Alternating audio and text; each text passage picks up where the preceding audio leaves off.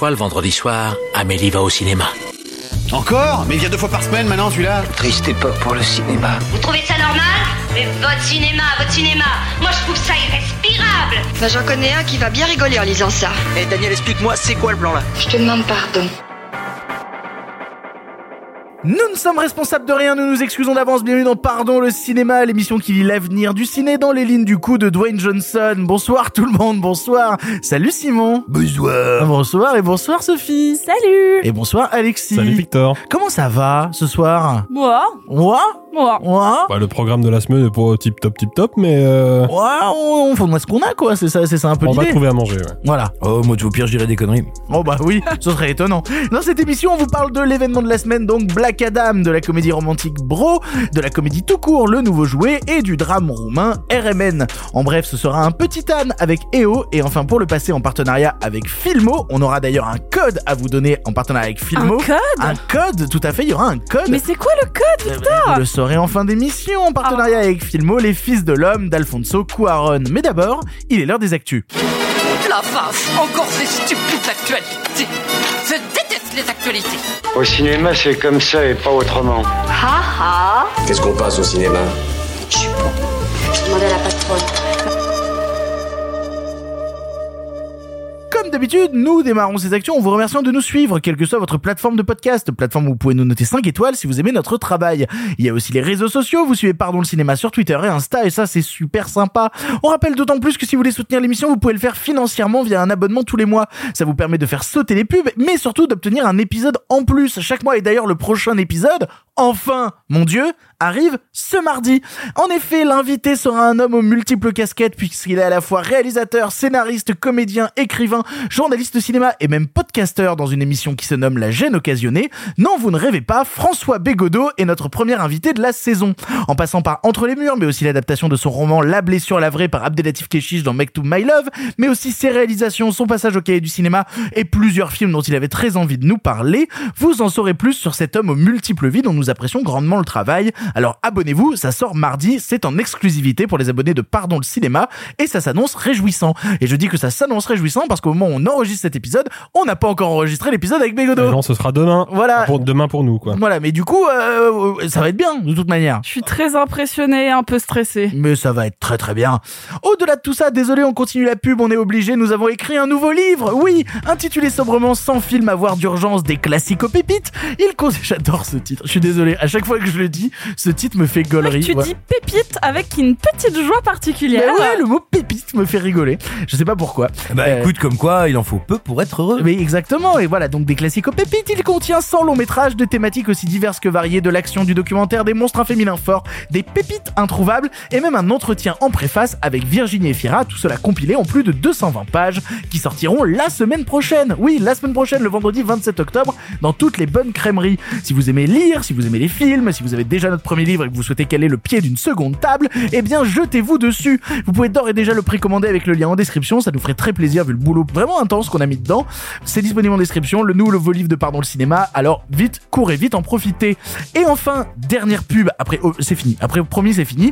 Si vous avez envie de découvrir certains films présentés dans le livre en salle, sur un grand écran, dans des copies rarement diffusées, eh bien nous organisons un mini-festival Pardon le cinéma à Paris, les 25, 26 et 27 novembre, au Club de l'Étoile. L'équipe sera présente sur place pour dédicacer votre livre si vous l'avez, mais aussi et surtout pour présenter les films en question. Vendredi c'est Runaway Train à 20h, samedi c'est Carré 35 à 17h et What Happened to Baby Jane à 20h, et enfin dimanche, Rolling Thunder à 17h et une pépite introuvable ramenée par mes soins à 20h. Pour prendre vos places, il y a un lien en description, vous pouvez venir à une seule séance ou à toutes si jamais vous prenez le pass festival. Ça s'annonce être un super moment pour quiconque aime les films, pardon le cinéma, les deux ou même aucun des deux. Je sais pas, il y a le chauffage, c'est déjà ça à prendre.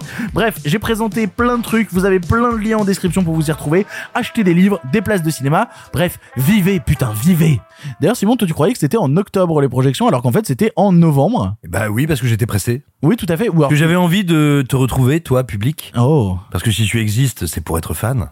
Oh là là, Oh, Pascal non, Obispo. non, non, non, non, non, non, Ah, non. là, je suis au c'est non, là, là. Là, c'est non, là. Hein, j'aime bien moi, c'est d'être fan. Ta Pour gueule, ta gueule. l'actualité, laissons place au courrier des auditeurs. Chaque semaine, on vous demande sur notre compte Instagram, oui Instagram arrobas pardon le cinéma, de nous poser vos questions, vos interrogations sur l'actu. Alors les voici, les voilà, trois questions du public que j'ai retenues aujourd'hui. Tout d'abord, Camille.m.s nous demande un avis sur Black Panther 2 qui sort finalement en salle. En effet, ça a été une sorte d'arlésienne lancée par Disney qui nous disait ah vu la chronologie des médias qui est un peu trop énervée, on ne sortira pas Black Panther 2 dans les salles de cinéma, ou peut-être que si, ou peut-être que non, ou peut-être que si. Il y a eu des grosses réunions et à la sortie de ces réunions, Disney a finalement dit oui, on sort Black Panther 2 en salle parce que les réunions nous ont permis d'avancer main dans la main et qu'on a hâte de se retrouver blabli bla. Est-ce qu'au final c'était pas beaucoup de bruit pour rien? Est-ce que de toute manière Black Panther 2 allait sortir dans nos salles de cinéma? Je me garderais bien de dire, comme je m'étais bien gardé de dire il y a quelques semaines, bien sûr il va sortir en salle, c'est certain.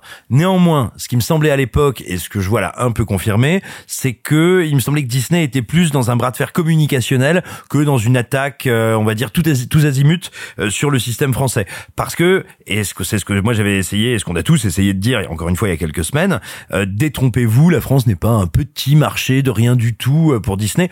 Au contraire, c'est un enjeu, c'est un gros marché de cinéma qui a un impact économique mais aussi un impact symbolique et culturel. Et le fait que Disney en reste à la salle montre non seulement combien c'est un modèle qui est loin d'être tout à fait terminé, mais aussi quand le, le système, les différents acteurs de ce système, de euh, des exploitants à la distribution, à la production, aux médias euh, consacrés à la culture se mettent ensemble, ça fait un tout cohérent, coalescent, qui a du pouvoir et qui peut agir sur, euh, sur y, compris des, des gros studios. Et je terminerai juste en disant, voilà, néanmoins, s'il faut être un petit peu, euh, s'il faut se garder d'être bravache, n'oublions pas qu'on a actuellement un gouvernement euh, en France dont le chef de l'État, il y a peu, se vantait d'avoir fait un- une œuvre de forfaiture absolue pour faciliter une société comme Uber.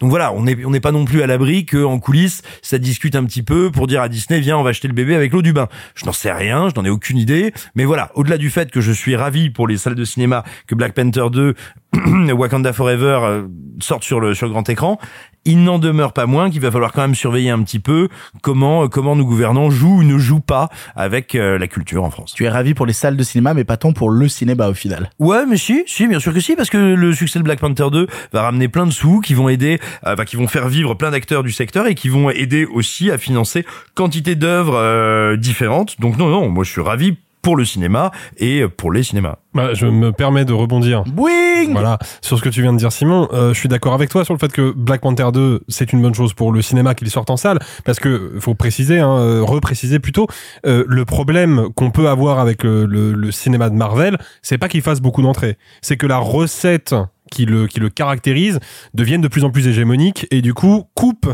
l'herbe sous le pied d'un cinéma, euh, même un cinéma très grand public, mais juste un cinéma autre. Mais alors, est-ce que nous, ça nous fait pas nous mettre dans une position qui est un peu euh, complexe? Je sais qu'il y a des gens qui aiment bien euh, nous tacler là-dessus, à savoir que à la fois on défonce les films Marvel et en même temps on est bien content quand ils sortent en salle et qu'ils ramènent des gens.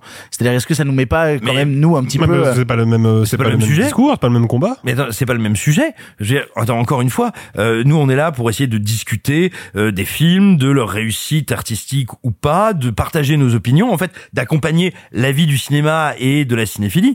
Mais moi, je ne souhaite à aucun film de faire un bide. Je me réjouis tout tant mieux pour ceux qui font des films quand leurs films marchent, quand bien même je les trouve euh, pourris. Enfin, je veux dire, pour moi, c'est deux sujets qui sont radicalement différents. La réussite esthétique d'un film et la bonne santé du cinéma en France, ça n'a rien, enfin, ça n'est pas, ça n'a pas nécessairement à voir. Ouais, en fait, on a toujours tout à y gagner à ce que des films sortent en salle, quoi, de toute manière. sortent en salle, marche et fasse vivre le système. Voilà. Deuxième question qui nous vient de Ftili qui nous dit Universal Plus qui arrive, ça commence à faire beaucoup là. En effet, a été annoncé tout récemment que la plateforme Universal Plus, plateforme de SVOD, sera disponible en France très bientôt. Elle regroupera plusieurs chaînes, parmi elles notamment bah, du contenu du catalogue Universal, mais aussi 13e rue ou encore tout un catalogue DreamWorks.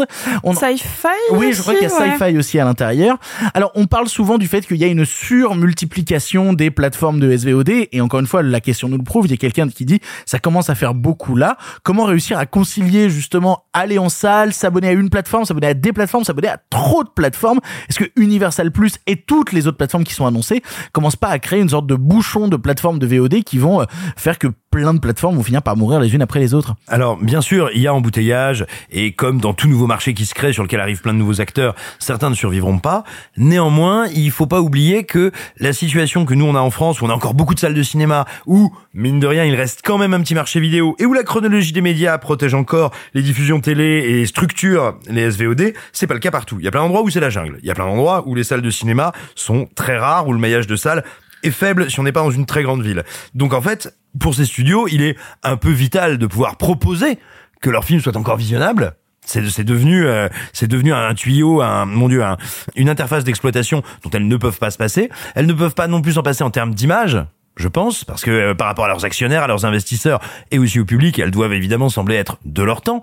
Et puis, je pense aussi que certaines, alors je sais pas si c'est le cas d'Universal, hein, attention, c'est pas ce que je dis, mais que certaines, certains studios, euh, non pas secondaires, parce que ça reste quand même de- des mastodontes, mais, mais seront sans doute conscients qu'ils n'ont pas vocation, ou pas les épaules, euh, pour être leur propre service. On voit bien qu'en France, Warner, ça, ça y est, c'est officiel, va sortir a priori une grande partie, sinon toutes ces séries HBO, via Amazon Prime parce qu'ils ont fait un deal et qu'ils sont conscients que si demain ils débarquaient en France avec HBO Max, ça leur demanderait un investissement énorme pour une rentabilité plus qu'incertaine. Donc ce que je veux dire c'est que il y aura et attention, ce que je dis là est une hypothèse, c'est un exemple, je suis pas en train de l'affirmer hein, mais il y aura peut-être bah, il y aura un Universal Plus, mais il n'est pas dit que il y a une grande partie de cette offre qui ne sera pas exclusive à Universal Plus. Ils vont aussi mettre sur d'autres plateformes. Aujourd'hui, si vous allez sur la plateforme de Canal, c'est pas du tout pour faire de la pub à ma crèmerie, mais c'est parce que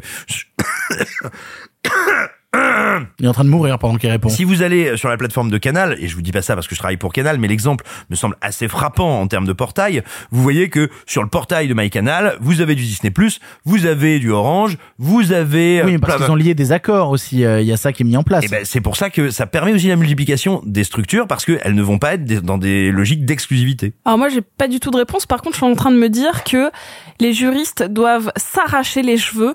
On n'y pense pas du tout aux, aux accords de droit de diffusion des films sur certaines plateformes, parce que là, des films universels, pour l'instant, il y en a à peu près partout. Enfin, en tout cas, il doit y en avoir sur Netflix et sur Prime, en France, puis peut-être aussi sur OCS ou ailleurs. Et je me demande comment fonctionnent les accords d'exclusivité en cas d'un- d'une nouvelle plateforme qui se crée, et même si celle-là est rachetée euh, en accord, par exemple, avec Prime ou avec une autre, comment en termes de fusion ça marche? Et euh, pour euh, rejoindre ce que dit Simon, il va falloir qu'il y ait des accords sur certains territoires. Il va falloir de toute manière que ça se merge parce que on peut pas commencer à toujours regarder sur Just Watch où et sur quelle plateforme. S'il y en a 14, en fait, il y en a forcément qui vont mourir. Euh, on, on va pas pouvoir. euh, et pourtant, euh, moi, je suis abonné à beaucoup de choses, mais je commence à voir que je dépense quasiment 50 balles par mois en plateforme, donc c'est beaucoup, quoi. Bah justement, moi j'ai peur d'un truc et c'est une vraie supposition. J'ai pas de source pour l'étayer, mais moi je vais essayer de me mettre à la place d'un spectateur entre guillemets lambda qui n'aurait pas forcément l'argent à débourser déjà pour pouvoir profiter de toutes ces plateformes de streaming et qui n'a peut-être pas conscience d'à quel point le piratage, parce que c'est le cas, hein, quel point le piratage fait du mal au cinéma. Bah lui va se dire ok donc là il y a Disney Netflix, Universal Lionsgate euh, peut-être un jour HBO Max. Euh, stop, Pirate Bay. Fin de l'histoire. Et moi j'ai peur qu'il y ait cet effet-là en fait, parce que faut pas oublier que c'est plus facile, enfin c'est aussi facile et gratuit de trouver un film sur Pirate Bay que de le trouver sur Netflix ou sur n'importe quelle plateforme de streaming. Donc il y a s'abonner à une plateforme pour, pour profiter de son contenu, c'est un geste qui est pas anodin. C'est ok, je veux soutenir la création, donc je paye une plateforme de streaming. Je pense que les gens sont même pas dans cette réflexion-là. Pour moi, il y a un truc qui est que quand la forme légale existe, tu te tournes moins vers la forme illégale. Il n'y a pas de geste, pour moi, politique derrière de dire je Mais, veux euh, soutenir une pas politique, Il faut pas se poser la question de la légalité ou de l'illégalité, il faut se poser la question de ce qui est payant, ce qui est gratuit. Voilà, c'est pas politique, c'est gratuit. Voilà. Je, je pense qu'une majorité de spectateurs français n'ont pas les moyens de mettre euh, Ah ouais, ça, oui. 60, 70 euros par mois dans des plateformes de mais streaming. même 30, hein. Ou même 30. Oui, mais, mais Donc, tu, sais, euh, tu sais que c'était donc, un petit peu euh, bah, l'argument, euh, l'argument marketing de Netflix à une époque qui était, euh, voilà, euh, au lieu d'acheter les films, vous pouvez les voir chez nous. Et il y avait une grosse concentration de films qui se trouvaient sur Netflix, et même qu'à une époque, ça posait un problème qui était que quand le film n'existait pas sur Netflix, et ben pour certaines personnes, le film n'existait pas tout court. Là maintenant, avec la multiplicité des canaux, il y a un truc qui va se créer de tous les films sont disponibles quelque part. Mais le problème, c'est que quand il faut être abonné à 15 quelque part pour voir euh, les films, bah forcément, tu crées une véritable limite, quoi. Et en plus, répétons-le pour les auditeurs, c'est pas vrai. hein. Parce que des films qui, pour, qui sont euh, absolument invisibles aujourd'hui, alors qu'il y a déjà, euh, je sais pas combien de plateformes de streaming, il y en a un sacré paquet. Ah oui, non, mais oui, mais totalement. Mais ça, encore une fois, c'est des histoires de droit. Et là, on va rentrer dans des que- questions de légalité, de droits qui se partagent, comme le soulevait Sophie. Et ça va être un bordel. Ça va être un bordel dont le grand public se fiche, parce que ce qui l'intéresse à la fin, c'est combien je paye, combien je vois de films dans le mois, quelle rentabilité j'ai. Puis il y a une notion de flemme aussi. Enfin, je, et je parle pour moi, hein, mais moi, c'est tellement plus facile pour moi de me dire bon bah j'ai cette plateforme, je vais regarder ce qu'il y a dessus, donc ça va forcément créer un désavantage pour les autres. Oui, c'est ce que je te disais, tu vois, c'est le truc de ça. si le film n'existe pas sur ma plateforme, le film n'existe pas tout court. Exactement. Euh, bah c'est tout. Je suis d'accord avec toi, Eh bien, nous sommes d'accord. Oui, soyons d'accord, bordel. D'accord, mon dieu. Dernière question donc qui nous vient de Miss Aprilsan qui nous dit avec Christophe Gans qui fait un nouveau Silent Hill, bonne nouvelle pour le cinéma de genre français. En effet, ça a été annoncé hier soir au moment où on enregistre dans un grand live dédié à Silent Hill, une marque que Konami avait délaissée depuis quelques années. Et là, ils sont revenus en fanfare en annonçant trois jeux vidéo, dont un remake de Silent Hill 2 et aussi un jeu qui se passe au Japon et un jeu par les gens qui ont fait, le jeu qui s'appelle Stories Untold. Donc, il y a plein de choses qui arrivent vis-à-vis de Silent Hill et une des annonces de ce live était le fait que Christophe Gans, euh, 14 ans après le premier Silent Hill et euh, quelques années après la suite minable qui avait été orchestrée avec Kit Harington à l'époque en 3D, Silent Hill 3D, je sais pas si vous vous rappelez, c'était une aventure. Pas vu. C'était horrible. C'était vraiment horrible. Et bah du coup, Christophe Gans a dit, je reviens, je reprends les rênes de Silent Hill, on fait un nouveau film. Et cette fois-ci, un vrai film pour de vrai. On a vu des extraits de storyboard, on a vu des artworks, on a vu plein de choses. Produit par Victor Adida, donc fils de Samuel Adida qui avait produit le premier volet de Silent Hill.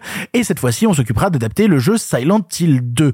Pour les gens qui sont de ma génération et qui ont découvert euh, le film Silent Hill à l'époque et dont on est beaucoup aussi à apprécier ce premier film, malgré euh, tout ce qu'on sait sur euh, ce qui s'est passé avec les studios américains, les scènes Action Bean et tout le bazar, eh ben je suis plutôt content. Pour moi, c'est une bonne nouvelle. C'est une bonne nouvelle de revoir Silent Hill dans les mains d'un type qui, depuis des années, et il faut le dire, Christophe Gans, a une culture de gamer qui est véritable. Euh, absolument. Et puis euh, Christophe Gans a aussi été un immense critique de cinéma avec Starfix. C'est Mm. quelqu'un qui a été un- un- vraiment un pilier de la cinéphilie française. Moi, il y a une très bonne nouvelle dans tout ça, c'est que ça veut dire qu'on va probablement voir fleurir des entretiens, peut-être même des bouquins, euh, où on va entendre, lire Christophe Gans sur Silent Hill. Et comme d'habitude, à chaque fois qu'il s'empare d'un sujet, ce sera passionnant. Alors après, à la fin, il y aura un film qu'il faudra pas regarder pour pas se mal aux yeux. Oh là là Mais, mais en tout cas, il va dire des trucs passionnants et c'est encore ce qui dire et écrire des trucs passionnants, c'est ce qui fait le mieux et ce sera un bonheur. Bon, il y a le remake de Silent Hill 2 dont moi je trouve le trailer extrêmement inquiétant parce que je n'y retrouve rien de ce qui pour moi faisait la grâce du, du jeu original, à Oui, savoir là, tu parles du jeu vidéo, tu parles plus du film. oui, absolument.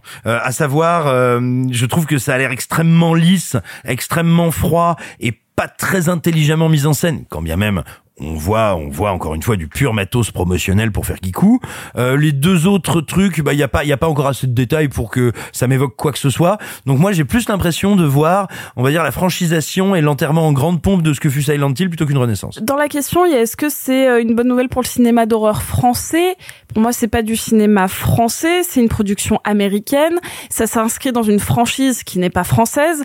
Et pour moi, de toute manière, ce qui fait le euh, la spécificité du cinéma de genre français, c'est que justement, c'est un petit peu qu'on aime ou qu'on n'aime pas, hein, mais comme on a pu le voir avec euh, Ducournau, Bonello ou euh, d'autres peut-être un peu plus autorisants, mais même euh, qu'on a pu voir en, en, en genre avec euh, par exemple le dernier voyage ou quoi que ce soit, c'est que c'est des univers très originaux, c'est des univers euh, qui tentent d'aller vers une nouvelle approche du genre, et je suis pas sûre de toute manière si on considère que parce que c'est réalisé par un français, ça rentre dans la catégorie cinéma de genre français, que ce soit dans cette lignée-là. Donc pour moi, c'est pas forcément dans la continuité d'un- d'une nouvelle vague euh, un petit peu fraîche qu'on a pu avoir ces dernières années. Oui, mais justement, est-ce que c'est pas sortir d'une impasse? Ça fait euh, bien longtemps que des gens justement se désintéressent d'une partie du cinéma français. J'ai dit des gens, comme si c'était une masse informe euh, qui existait pour de vrai. Mais je sais que c'est ouais, exactement, elle fait blablabla, comme le blob.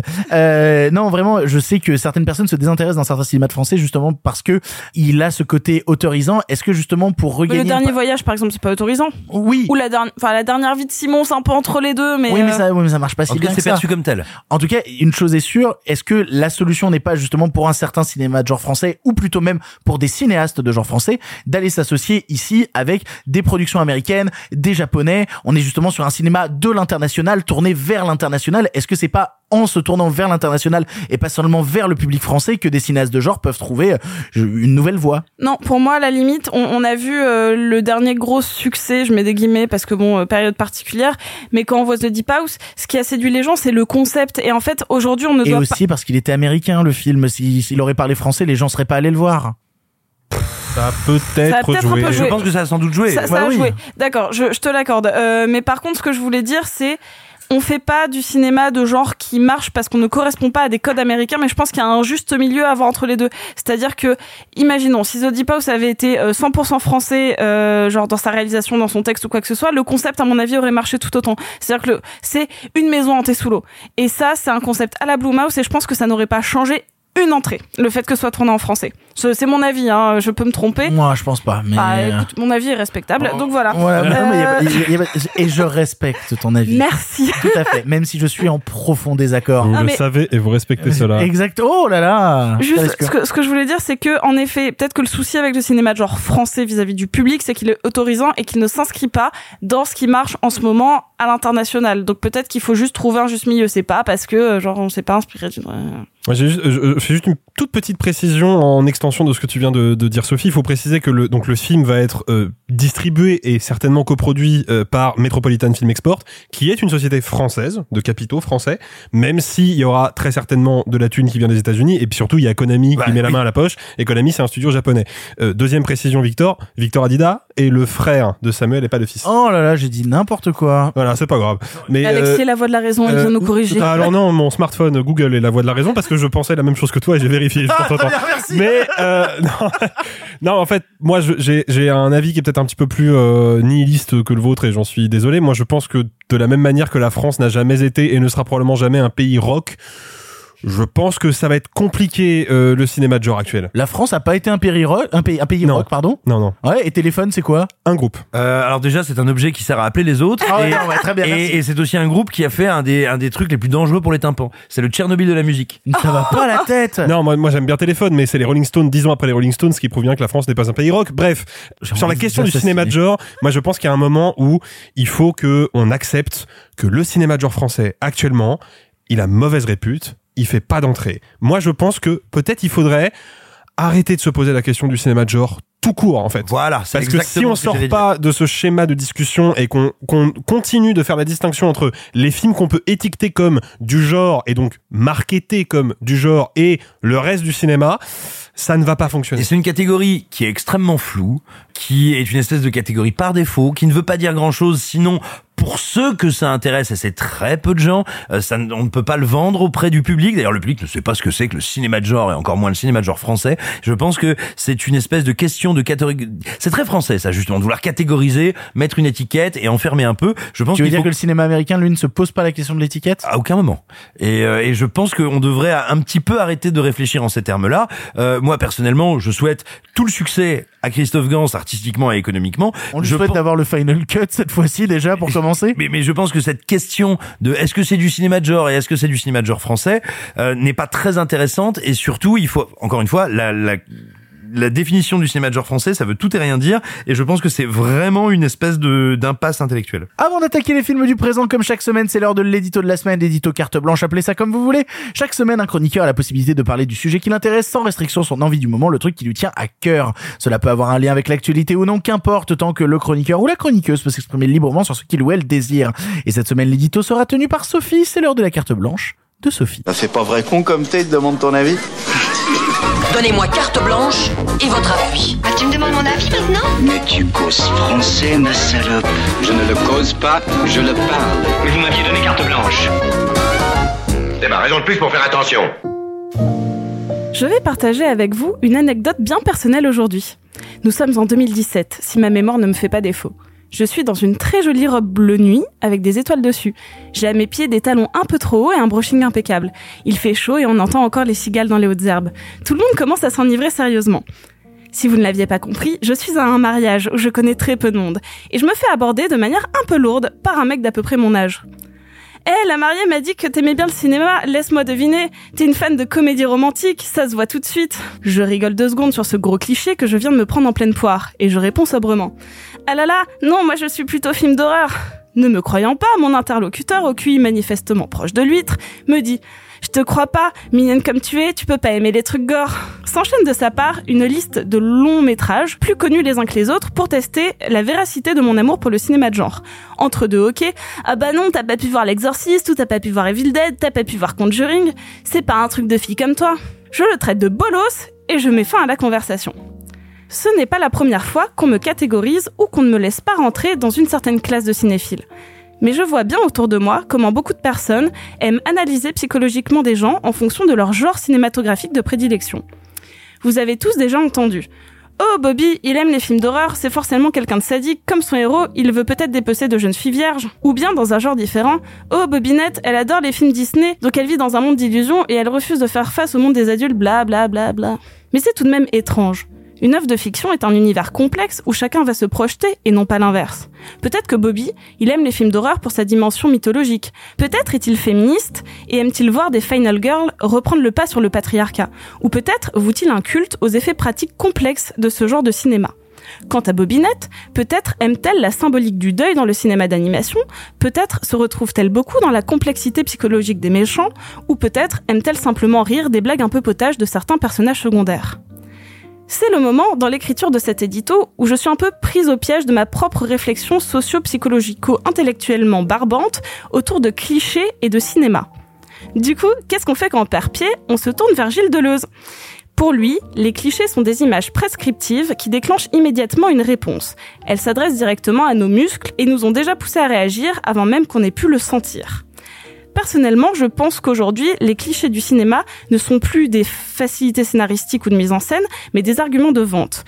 Un film va ainsi être vendu via des clichés de son genre et ce raccourci à déteint sur l'idée qu'on se fait de son spectateur. Quand on vend un film, et ce depuis longtemps, on le market pour une typologie de personnes rentrant dans une catégorie sociale plus ou moins large. Pour le rendre attractif, les professionnels vont mettre en place une imagerie usant de ces fameux clichés. Par exemple, pour le cinéma de genre, jumpscare, violence, voyeurisme, alors qu'une comédie romantique va être marketée pour un public doux, tendre, féminin. Même un long métrage singulier va être vendu sur des clichés de sa catégorie. Par exemple, le film Énorme a été vendu comme une comédie populaire avec une bande-annonce et une affiche comportant certains clichés du genre du dit film, et non pas comme une œuvre atypique qu'elle est. Si cet exemple est un peu particulier, réfléchissez également au nombre de films d'horreur qui sont vendus avec des taglines comme le film plus effrayant que l'exorciste on ne cherche plus à mettre en avant des films pour leur originalité, mais toujours en les rapprochant systématiquement d'une catégorie englobante. À l'instar des films, qui perdent de plus en plus d'une mise en lumière de leur individualité, je crois qu'on enferme les gens dans leur catégorie marketing, les englobant du coup dans un système de perpétuation du cliché, engrangeant des préjugés. Si le jeune homme du mariage m'a assimilé de manière assez grossière à la catégorie des fans de comédies romantiques, c'est parce que je suis techniquement en plein dans la typologie de spectateurs que visent les équipes marketing de comédies romantiques. Et à contrario, jamais au grand jamais je ne serai la cible première de la sortie de Destination Finale 6. Selon Gilles Deleuze, le cliché est de base cette image convenue qui va créer un automatisme physique chez le spectateur qui s'identifie à la dite image. Aujourd'hui, plus que jamais, on est dans un courant de l'immédiateté. Donc les films ne sont plus vendus comme des œuvres, mais comme des stimuli. Des stimuli destinés uniquement à créer une réaction physique qui entraînera le spectateur préalablement ciblé jusqu'à une borne UGC. Bref, la prochaine fois qu'on aura des préjugés à mon égard concernant la typologie de films que je consomme, je répondrai que je suis avant tout une cinéphile qui aime les œuvres pour leur proposition et leur singularité et que je ne me limite pas à ma catégorie cliché déterminée par un pubard ou un algorithme Netflix. Bisous. Merci beaucoup Sophie pour cet édito. Allez, attaquons avec les films du présent et de c'est qu'il y en a et qu'on va rigoler. On va commencer tout de suite avec la plus grosse sortie de la semaine, très attendue, dont le comédien principal disait que c'était le plus gros film de cette fin d'année. Ha, ha, ha. On va vous parler de Black Adam. I didn't bring a passport. You don't need passports. You're the Justice Society.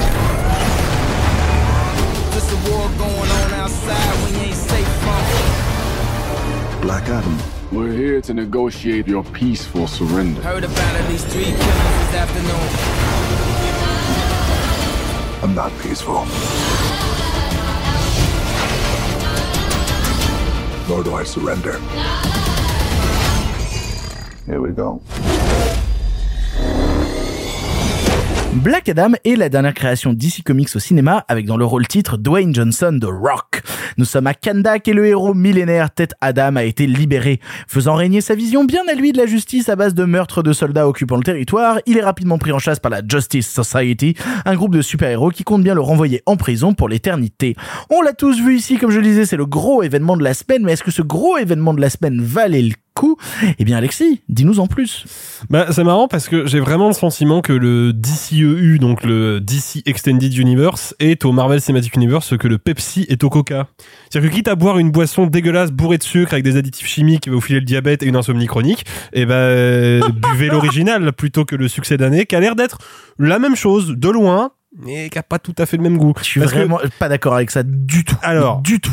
C'était peut-être pas le cas à l'époque de Snyder, et on reviendra sur la question de Voilà. Snyder, mais euh, le fait est que, bah, moi j'aime pas les films Marvel, ils m'ennuient, je les trouve pas intéressants. Mais la recette Marvel, elle est maîtrisée par le studio. Ils savent ce qu'ils font, ils savent où ils vont, dans quelle direction ils vont. De film en film, il y a une cohérence de scénario, une cohérence de style, bon, euh, une cohérence d'absence de style, et euh, une cohérence, on va dire, de système, parce que transposer le format sériel au cinéma, bah déjà ça permet de produire beaucoup plus de films, et surtout ça permet ensuite de les décliner à nouveau en série, et comme ça ça boucle la boucle, et c'est un, un mastodonte économique. Là, je comprends pas ce film. Parce que techniquement parlant, il est plus ou moins censé s'inclure dans l'univers de DC qui a donc été démarré par Zack Snyder.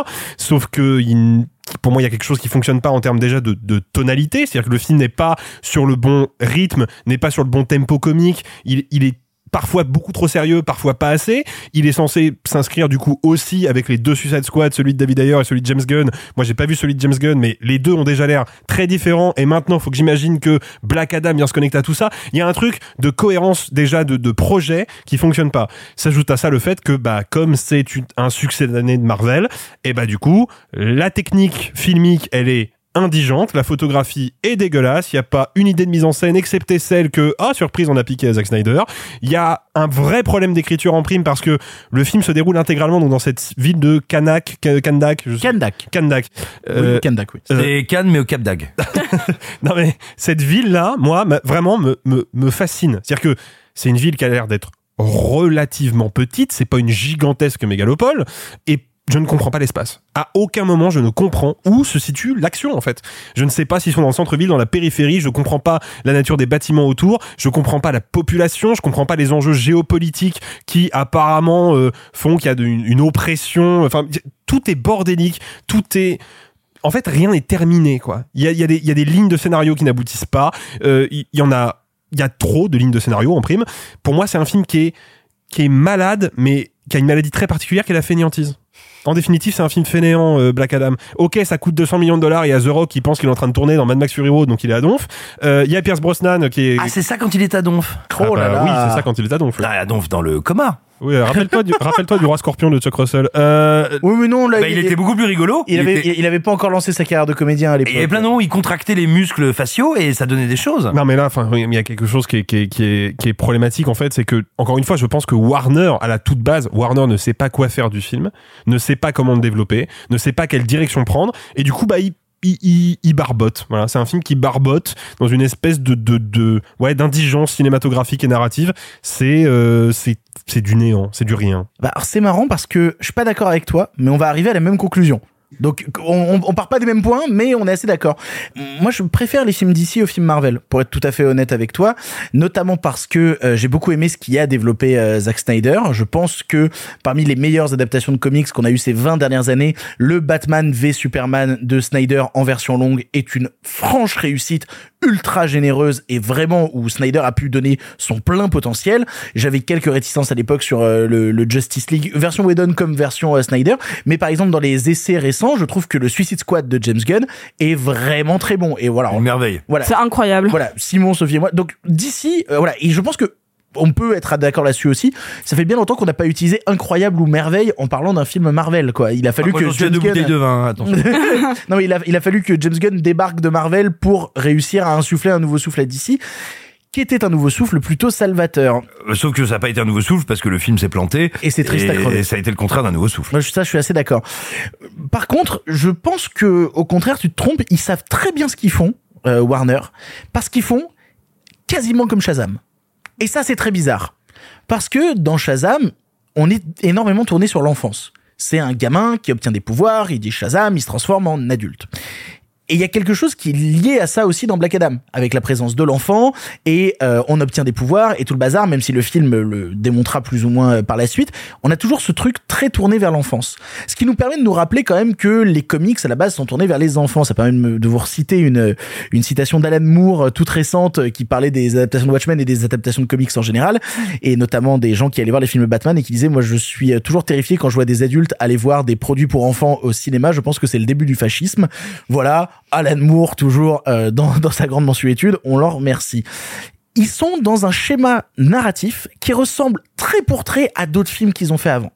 Et ça, ça m'inquiète parce que tout ce que je vois n'est plus, euh, comme tu disais, quelque chose d'aléatoire, mais quelque chose de copier-coller. Entre on a eu tel personnage, schéma narratif classique. On a tel personnage, schéma narratif classique. Jamais de véritable invention. Et en plus, ils sont limités parce que tu parlais de, de la situation de la ville de Kandak. Il y a quatre décors dans le film. Je trouve que le film fait cheap à crever il y a quatre décors.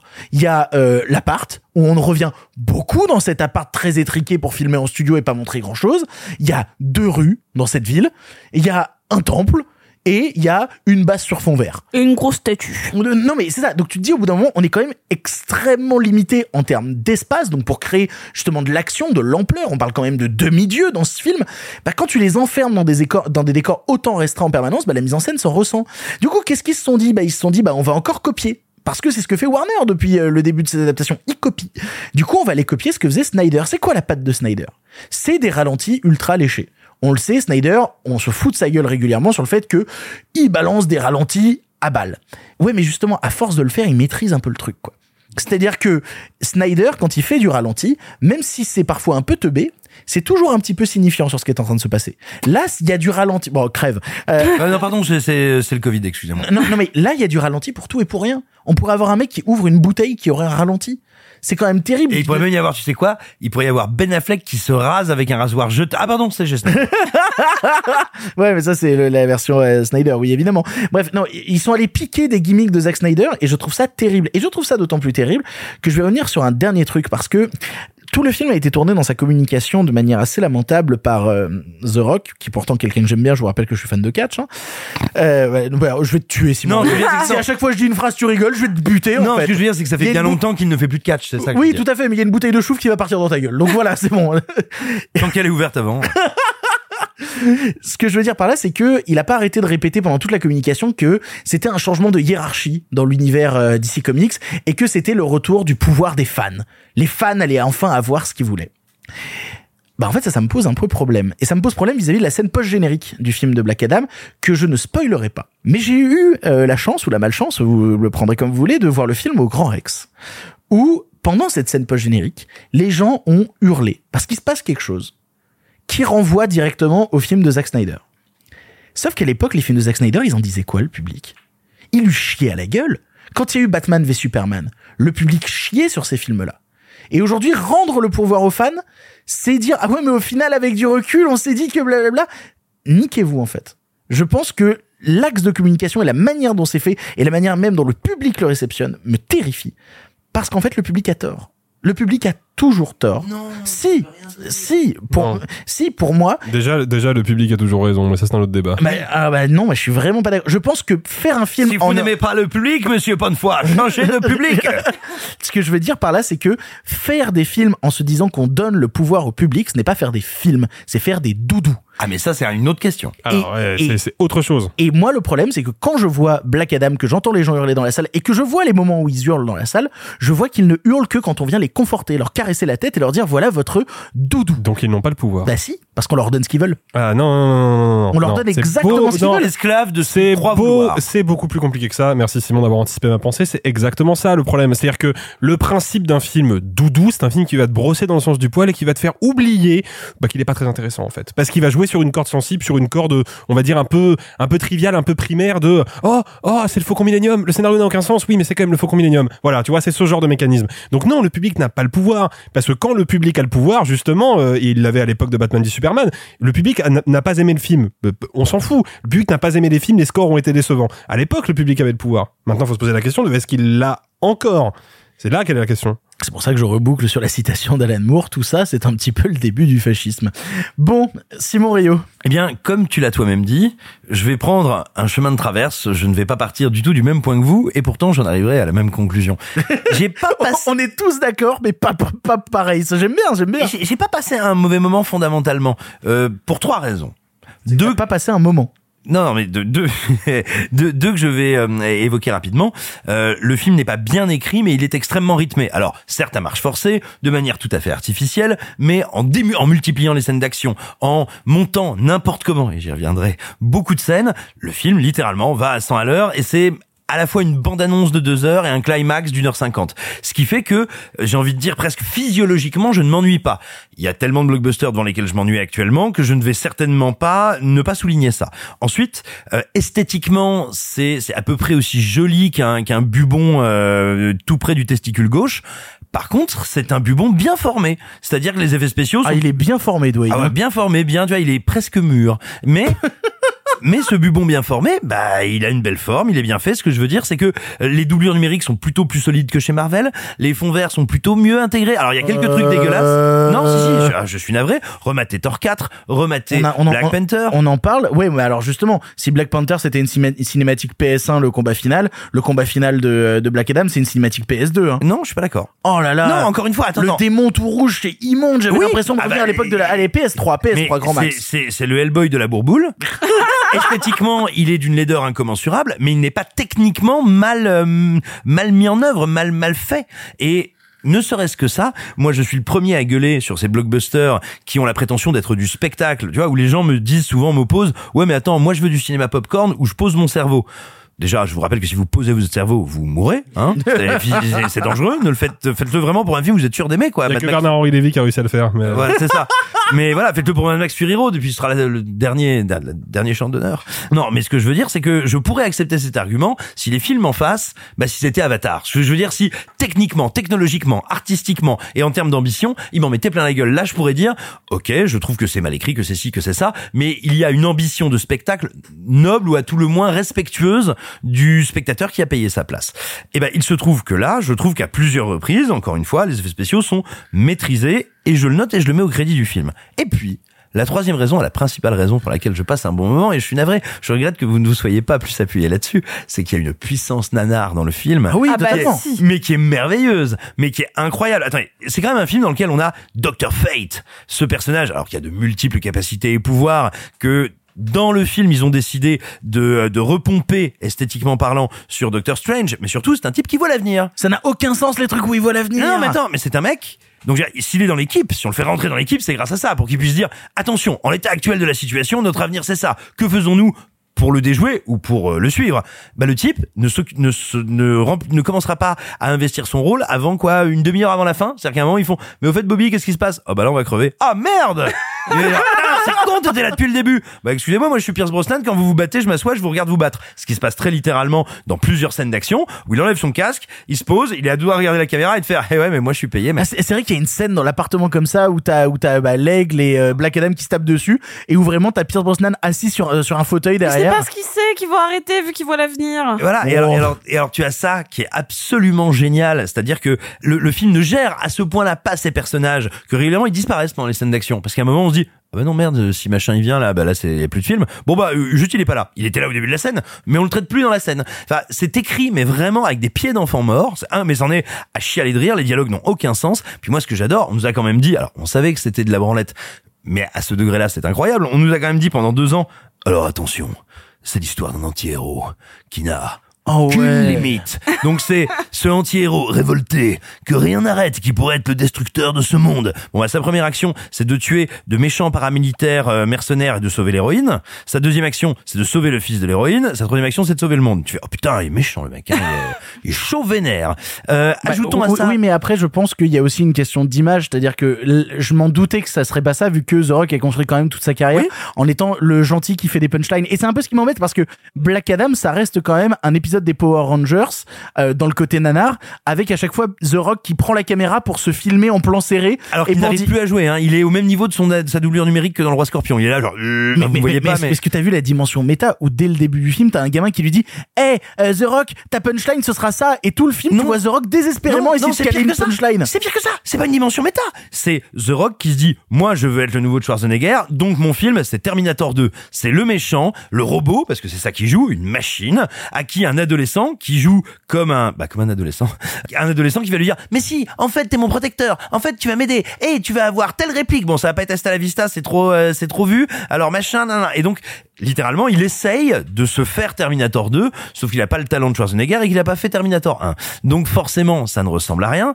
Et, et le film est à ce niveau de nanar qu'il a même, tu sais, à un moment, le, je te dirais, l'honnêteté de te dire, toi, cinéphile qui est par, par, euh, accident entré dans cette salle, fuis, abandonne tout espoir. C'est-à-dire que tu as The Rock qui regarde un film de Sergio Leone et Oh deux là minutes là là. après dans le film, qui imite la séquence vraiment histoire de dire, mec, tes rêves, je vais en faire du jus de partouze. Donc vraiment, fuis. Et ce film est incroyable à ce niveau-là. Et enfin, et enfin, politiquement, alors je pense pas du tout que ce soit conscient. Je pense que c'est vraiment un mélange euh, d'idiotie, d'inconséquence et d'inculture américaine. En fait, ce que le film il te dit, il te dit, bah vous savez, ces gens dans ce pays du Moyen-Orient, ils veulent pas de nos héros un peu propres avec des principes qui tuent pas. Et ils le disent eux-mêmes. Les personnages qui sont originaires de, Kan- de Kan- Kandak. Kandak Kandak. le disent eux-mêmes. Ils disent, nous, il nous faut un héros plus noir, plus dur, plus autoritaire et qui tue. Et c'est cette, c'est ce héros-là qu'il nous faut. Donc t'as quand même un film qui te dit, au Moyen-Orient, pour libérer les gens et les amener à s'émanciper, il faut un dictateur qui est un tueur de masse, ça marche mieux. Mais vraiment, le film te le dit, mais je veux dire quasiment mot pour mot. C'est surréaliste, mais le plus beau, c'est qu'il te le dit sans s'en rendre compte. C'est-à-dire que il est complètement débile. Et donc voilà, c'est, si tu veux, c'est les Power Rangers qui ont lu Shun Tzu et qui ont la diarrhée. Alors, je- juste avant de laisser la parole à Sophie, je reviens sur ce truc de je parlais de copie. Euh, en termes de copie, il y a aussi toute l'idée, tu sais, du cinéma jukebox de Marvel.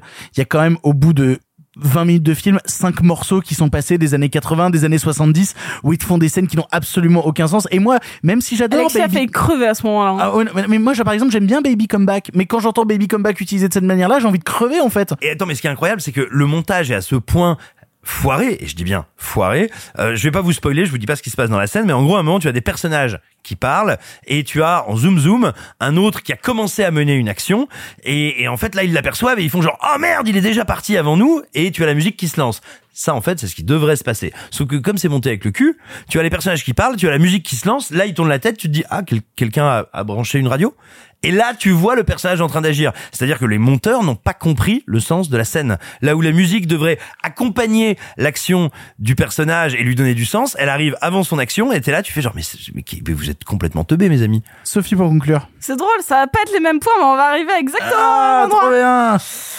Euh, moi, je sauve deux choses dans le film. Alors déjà, contrairement à vous, moi, je trouve que le personnage de Pierce Brosnan et Pierce Brosnan sont convaincants. Genre littéralement. Merci Sophie, merci pour lui. Non, non, mais t'es sûr qu'il a envie de mourir. Hein, non mais c'est le c'est le seul personnage parce que vraiment je me suis fait chier tout le film. C'est-à-dire que la scène d'intro, je la comprends pas tellement. Elle elle est pas éclairée. Enfin ils ont perdu le chef op ou ils ont perdu la personne sur l'ordinateur qui était censée faire des effets numériques. J'en sais rien, mais en tout cas c'est laid. C'est vraiment laid et c'est illisible. Ça faisait longtemps que j'avais pas vu un film aussi illisible en termes de gestion d'espace, de chorégraphie de combat. Il y a rien qui va. Mais par contre en fait Pierce Brosnan, pour moi, enfin son personnage, Dr. Fate, est le seul qui a une trajectoire. C'est-à-dire que il est sur sa dernière quête. Enfin, littéralement, c'est il y a quelque chose de d'assez fataliste dans son personnage que j'ai trouvé, qui m'a donné le seul moment, je dirais pas d'émotion, mais de ah du film. C'est quand même pas mal dans un film où j'ai failli dormir tellement il y a, pour moi trop d'action ça m'endort. En fait, c'est quand ça quand il n'y a pas de respiration, je mon cerveau il fait pfff. donc j'ai pas dormi mais j'étais pas loin. T'as dû adorer Ambulance. Oh, c'était chiant ambulance. Qu'est-ce que c'est bien. Bref, non mais encore une fois, moi si ça, euh, bref, vous, vous voyez pas quand je mime des trucs, donc ça ne sert à rien. Donc euh, voilà, donc Et d'ailleurs, c'était dégueulasse ce que t'as mimé, Sophie. Je trouve ça euh, absurde. je suis désolée, mais euh, c'est pour ça. L'animé à Rusty Trombone, c'était très bien. Ah ah merde. Du coup, je sauve Pierce Brosnan et son personnage et le cul de The Rock moulé dans le collant. Ouais, bah voilà, je m'en je m'en doutais, je m'en doutais. Mais ce petit costume en latex, je pourrais vous en faire un poème. Euh, C'est-à-dire que non, en fait, c'est-à-dire que c'est même pas que ça me provoquait des sensations un petit peu chaudes ou quoi que ce soit, c'est juste que ça me faisait rire. Genre vraiment, j'étais en mode ah tiens le cul de Dwayne Johnson. Ah bah je passe pas un mauvais moment, c'est rigolo, il a bien bossé, il a soulevé des trucs, ça a fonctionné. Ben voilà. Ah, les fessiers sont solides, les, les indubitablement. fessiers sont super solides. Ah, franchement, je serais un banc, je voudrais pas qu'il s'assoie sur moi. hein. Mais euh, par contre, je suis, je suis complètement. euh, Quoi Quoi Euh, je, je ne comprends pas l'enjeu parce que euh, si on prend une narrative simple, tu as un mec qui a été amené ici pour libérer un peuple opprimé. Parce que assez rapidement, il switch en mode bah euh, on comprend bien qu'il va faire des bonnes actions parce que bah on lui dit bah il faut que tu nous sauves. Il fait bah, OK, j'ai trouvé une catchline. Enfin vraiment c'est c'est bête comme ça. Puis là tu as des super-héros américains qui font euh, ah bah non, on va pas te laisser sauver des opprimés. Là mais ils veulent la même chose. En fait, ils veulent pas se combattre, ils veulent la paix. Et vraiment, il y a un moment où mon cerveau a bugué, en mode, je, je comprends plus le film. Et déjà qu'il était illisible en termes de combat, que tu as des personnages fonctions, euh, notamment Miss Tornade et, et le géant vert, là. Oh, il Enfin, sert, il franchement, sert- euh, il sert à rien, ça. Il y, a, il y a le, il y a le con gros géant. mais c'est terrible, ils ne servent à rien. Genre vraiment, t'as l'impression qu'il va y avoir une love story entre eux, mais je ne vous connais pas. C'est comme si je voyais deux inconnus s'embrasser dans la rue. Je suis en mode, bah, good for you, I guess, euh, je vous connais pas. Et voilà. Donc le film, ça a été long, douloureux. Et surtout très très laid en fait. Euh, Enfin moi le, le, le design du du- d'espèce de diable en plus qui a une, enfin arrêtez-moi si je me trompe, mais c'est censé se passer au Moyen-Orient et on nous a fait un diable judéo-chrétien euh, moche. euh, Oui. on, on est, c'est un problème. Oui. Merci. Non mais je, je suis- genre j'avais l'impression de voir des trucs genre de prêter de mauvaises intentions, mais Je, je, je pense qu'à partir du moment où les gars se sont dit ah ouais merde on est quand même en train de dire que euh, euh, les, les, les peuples euh, les, les peuples de culture musulmane et arabe en fait finalement ce qui leur va le mieux ce sont des leaders sanguinaires comme méchants on va peut-être pas en plus aller chercher chez eux on va mettre notre diable hein. on va rester Et donc moi j'ai un vrai souci donc euh, en, en termes de représentation euh, euh, mythologique ou quoi que ce soit ce gros diable rouge avec euh, bah, euh, un, un pentacle sur le bide ça me gêne et euh, et un short et un short c'est vrai putain j'avais déjà oublié le film je l'ai vu hier C'est parce qu'il faut pas voir le zigouigoui. mais je- là je c'est vrai Eh oui. Euh, mais en fait, il y a ce truc de, on nous parle d'un empire, on nous parle d'une d'une civilisation. Et moi, je vois un pays minuscule côtier qui a l'air d'avoir un PIB mais et je vois vraiment des, des Américains bourrins venir genre lutter pour quelque chose qui qui n'a aucun sens en fait. Je ne comprends pas ce pays. Parce que évidemment qu'il est euh, complètement fictif mais il a l'air d'avoir une putain de mythologie de remonter d'il y a très longtemps d'être un, peuple guerrier et vainqueur et on nous le montre comme un- une petite ville côtière en somme sympathique mais rien de plus. Et donc même moi là les enjeux me paraissent des, bah, dérisoires quoi mais le cul de The Rock. Ah bah ça de toute manière euh, oui le cul de The Rock mais en fait moi ce qui me rend le plus triste encore une fois c'est qu'on dit on va rendre le pouvoir aux fans quand euh, les fans n'avaient pas le pouvoir il y avait cette idée de vouloir créer un univers sombre un peu dark on se rappelle de la méthode Snyder si rendre le pouvoir aux fans c'est de faire des marveleries avec euh, de l'humour dans tous les Mais sens c'est la suite de Shazam. Ah, mais c'est terrible Mais moi encore, je préférais Shazam. moi je préfère Aquaman je trouve Non, que tout le monde a défoncé Aquaman de Mais manière non, un peu moi- moi j'aime bien, moi j'aime bien Aquaman. moi je préfère hein. Asbestas Bah, ça n'a rien à voir Ça n'a rien à voir, mais euh, moi j'aime bien Chantons sous la pluie. Si on part comme ça, qu'est-ce que tu veux dire, Simon? T'as bien raison Non, mais euh, je- juste, euh, euh, juste si on le prend dans la lignée de Shazam, je trouvais que Shazam au moins se tenait dans un côté, c'est bête et c'est pour enfants, et ça va pas plus loin. Mais moi, du coup, ça me, ça me va. Par contre, moi, je ne serais pas étonné que le film cartonne, Bah mais oui, cartonne évidemment. du feu de Dieu et bien plus que Shazam, parce que je crois qu'en fait, il est exactement au bon endroit de ce que le public veut ou croit vouloir ou a décidé de vouloir collectivement, et qu'en fait, une grande partie des spectateurs, et alors je le dis pas du tout, euh, je dis pas comme un truc négatif, hein, je le dis comme un constat industriel. Je pense que le film est exactement au bon endroit d'inconséquence, de légèreté, de vanne familiale, de blague pipi caca et surtout de zéro enjeu qui est plébiscité actuellement par le grand public. Donc je pense vraiment que le bouche à va être fantastique et que les gens vont prendre un pied monstrueux. Et un dernier petit tacle à tous ceux qui se diraient en voyant la, la scène post-générique, ah ben voilà, ça veut quand même dire qu'on respecte l'héritage de Snyder.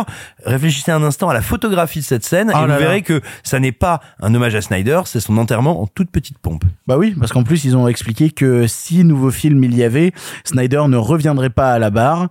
Mais la photo et le costume du personnage dont on ne parle pas te le montrent. Non, mais c'est désastreux. Ça, c'est d'une tristesse absolue. Bref, vous l'aurez compris, on n'a pas aimé Black Adam. On vous laissera le voir en salle probablement pour vous faire votre propre avis. On va passer à radicalement autre chose, un film qui risque de beaucoup moins bien marcher, mais qu'on avait beaucoup plus envie de défendre. On va vous parler de Bro. You're so different from me. You're very intense. I like to keep things chill. I can be chill, just like a manly man. Sup? Sup? I got you. Yeah. You gonna need some help here. Oh, okay, I'm gonna need some help here, bro. Uh, uh, uh. What is going on with you? My whole life, I've prided myself on being self-reliant, but this guy has gone into my head. Maybe you're both bottoms and that's the problem. Bottom dick. Gay sex was more fun when straight people were uncomfortable with it. Oh my god, do you guys remember straight people? Yeah, they had a nice run. Bro ou Bros ou Mario est une comédie de Nicolas Stoller avec Billy Eichner et Luke McFarlane, l'histoire de Bobby, un podcasteur homosexuel ayant depuis longtemps abandonné l'idée de trouver l'amour jusqu'à ce qu'il tombe sur Aaron, un avocat super bien foutu dont il se méfie. Entre création d'un musée LGBTQ+, complexe d'infériorité et petit chocolat, comment réussir à faire sa vie avec l'autre tout en essayant d'être heureux? On l'a tous vu ici et c'est Sophie qui va commencer. J'aime beaucoup l'idée qu'on a éclaté Black Adam et que là on arrive avec notre comédie LGBT en mode bah ouais mais ça c'est vachement bien. Bonjour, nous sommes pas dans le cinéma, nous sommes un cliché. Comment allez-vous? À toi Sophie. C'était trop bien. Mais évidemment que c'était trop bien. Trop bien. Et, en, et je vais pas, j'ai pas envie genre de de lancer un débat pompeux quoi que ce soit parce que le film ne l'est pas. Le film est une pure comédie romantique euh, dans ses faiblesses comme dans ses forces. C'est-à-dire que c'est un genre extrêmement codifié. Il ne s'en il ne s'en cache pas, il ne se cache pas de ses références. Il euh, fait beaucoup par exemple euh, petit, de petits jeux de mots sur euh, quand Harry rencontre Sally par exemple qui sont des, des de, en fait de très bonnes comédies romantiques mais ça peut aller genre sur du Bridget Jones ou sur euh, en tout cas c'est ou le mariage de mon meilleur ami, enfin euh, coup de foudre à Notting Hill, vous les connaissez toutes et ça s'en inspire parce que on vous dit c'est la première euh, c'est la première euh, vraie comédie euh, romantique gay et en fait c'est Produite vrai. par un grand studio. Oui, mais alors c'est là. J'ai j'ai cherché un petit peu genre des, des comédies romantiques. Il y en a pas mal des comédies romantiques LGBT. Euh, par exemple, moi, il y en a une que j'aime beaucoup qui s'appelle Au premier regard, qui est un film brésilien. Il y avait eu quelques années euh, en arrière, euh, tu sais, un film euh, de Noël avec Kirsten Stewart aussi. Je je sais pas si tu te rappelles de ce film. Oui, et euh, Madame, Madame Ah, Terminator. euh, oui, un, un- un truc Netflix. Ouais, non, non, non, non, c'était pas un truc Netflix, c'était un, c'était un truc VOD, mais, euh, Euh, Prime. ouais. Bah, je je l'a- je- je l'avais vu. mais on, ouais, on euh, en avait parlé dans cette émission. On, en, on en avait Pardon, parlé. la précision. Voilà, exactement. Euh, mais ce ne sont pas complètement des comédies. En fait, vous allez voir mon point et, et je vais. Il y a beaucoup de films sur la communauté gay, des fois euh, produites par celle-ci ou euh, parfois euh, par des hétéros qui euh, s'approprient un certain sujet. Euh, ils font pas mal de, va- vannes dessus, donc c'est aussi pour ça que je peux me permettre. Ils font notamment pas mal de tacles à Brokeback Mountain, Euh, mais ce qu'il faut savoir, c'est que dans les comédies ou dans les drames LGBT récents, le fait euh, d'être homosexuel dans le film est toujours le sujet central. Et je veux dire par sujet central la problématique centrale. Il y a toujours un coming out qui est pas fait. Genre une, une de mes dernières comédies teenage préférées que je trouve très très mignonne, c'est euh, euh, Love Simon, qui a été dérivé en série euh, Love Victor. C'est très mignon, mais ça parle du coming out. En fait, il y a toujours ce, euh, cette non-acceptation, le souci de, du regard de la famille. Il peut y avoir aussi un lien avec le sida. Il y avait une très très bonne comédie euh, LGBT qui s'appelle Pride, si vous l'avez pas vu, qui est trop cool, mais c'est sur les droits à acquérir parmi la communauté gay. Et donc, il y a toujours cette quête de revendication. Alors que là, non, il n'y a jamais aucun souci d'homophobie dans le film ou de problématique liée à ça. C'est vraiment comme n'importe quelle comédie romantique d'un grand studio avec deux personnages hétéros, mais avec deux hommes.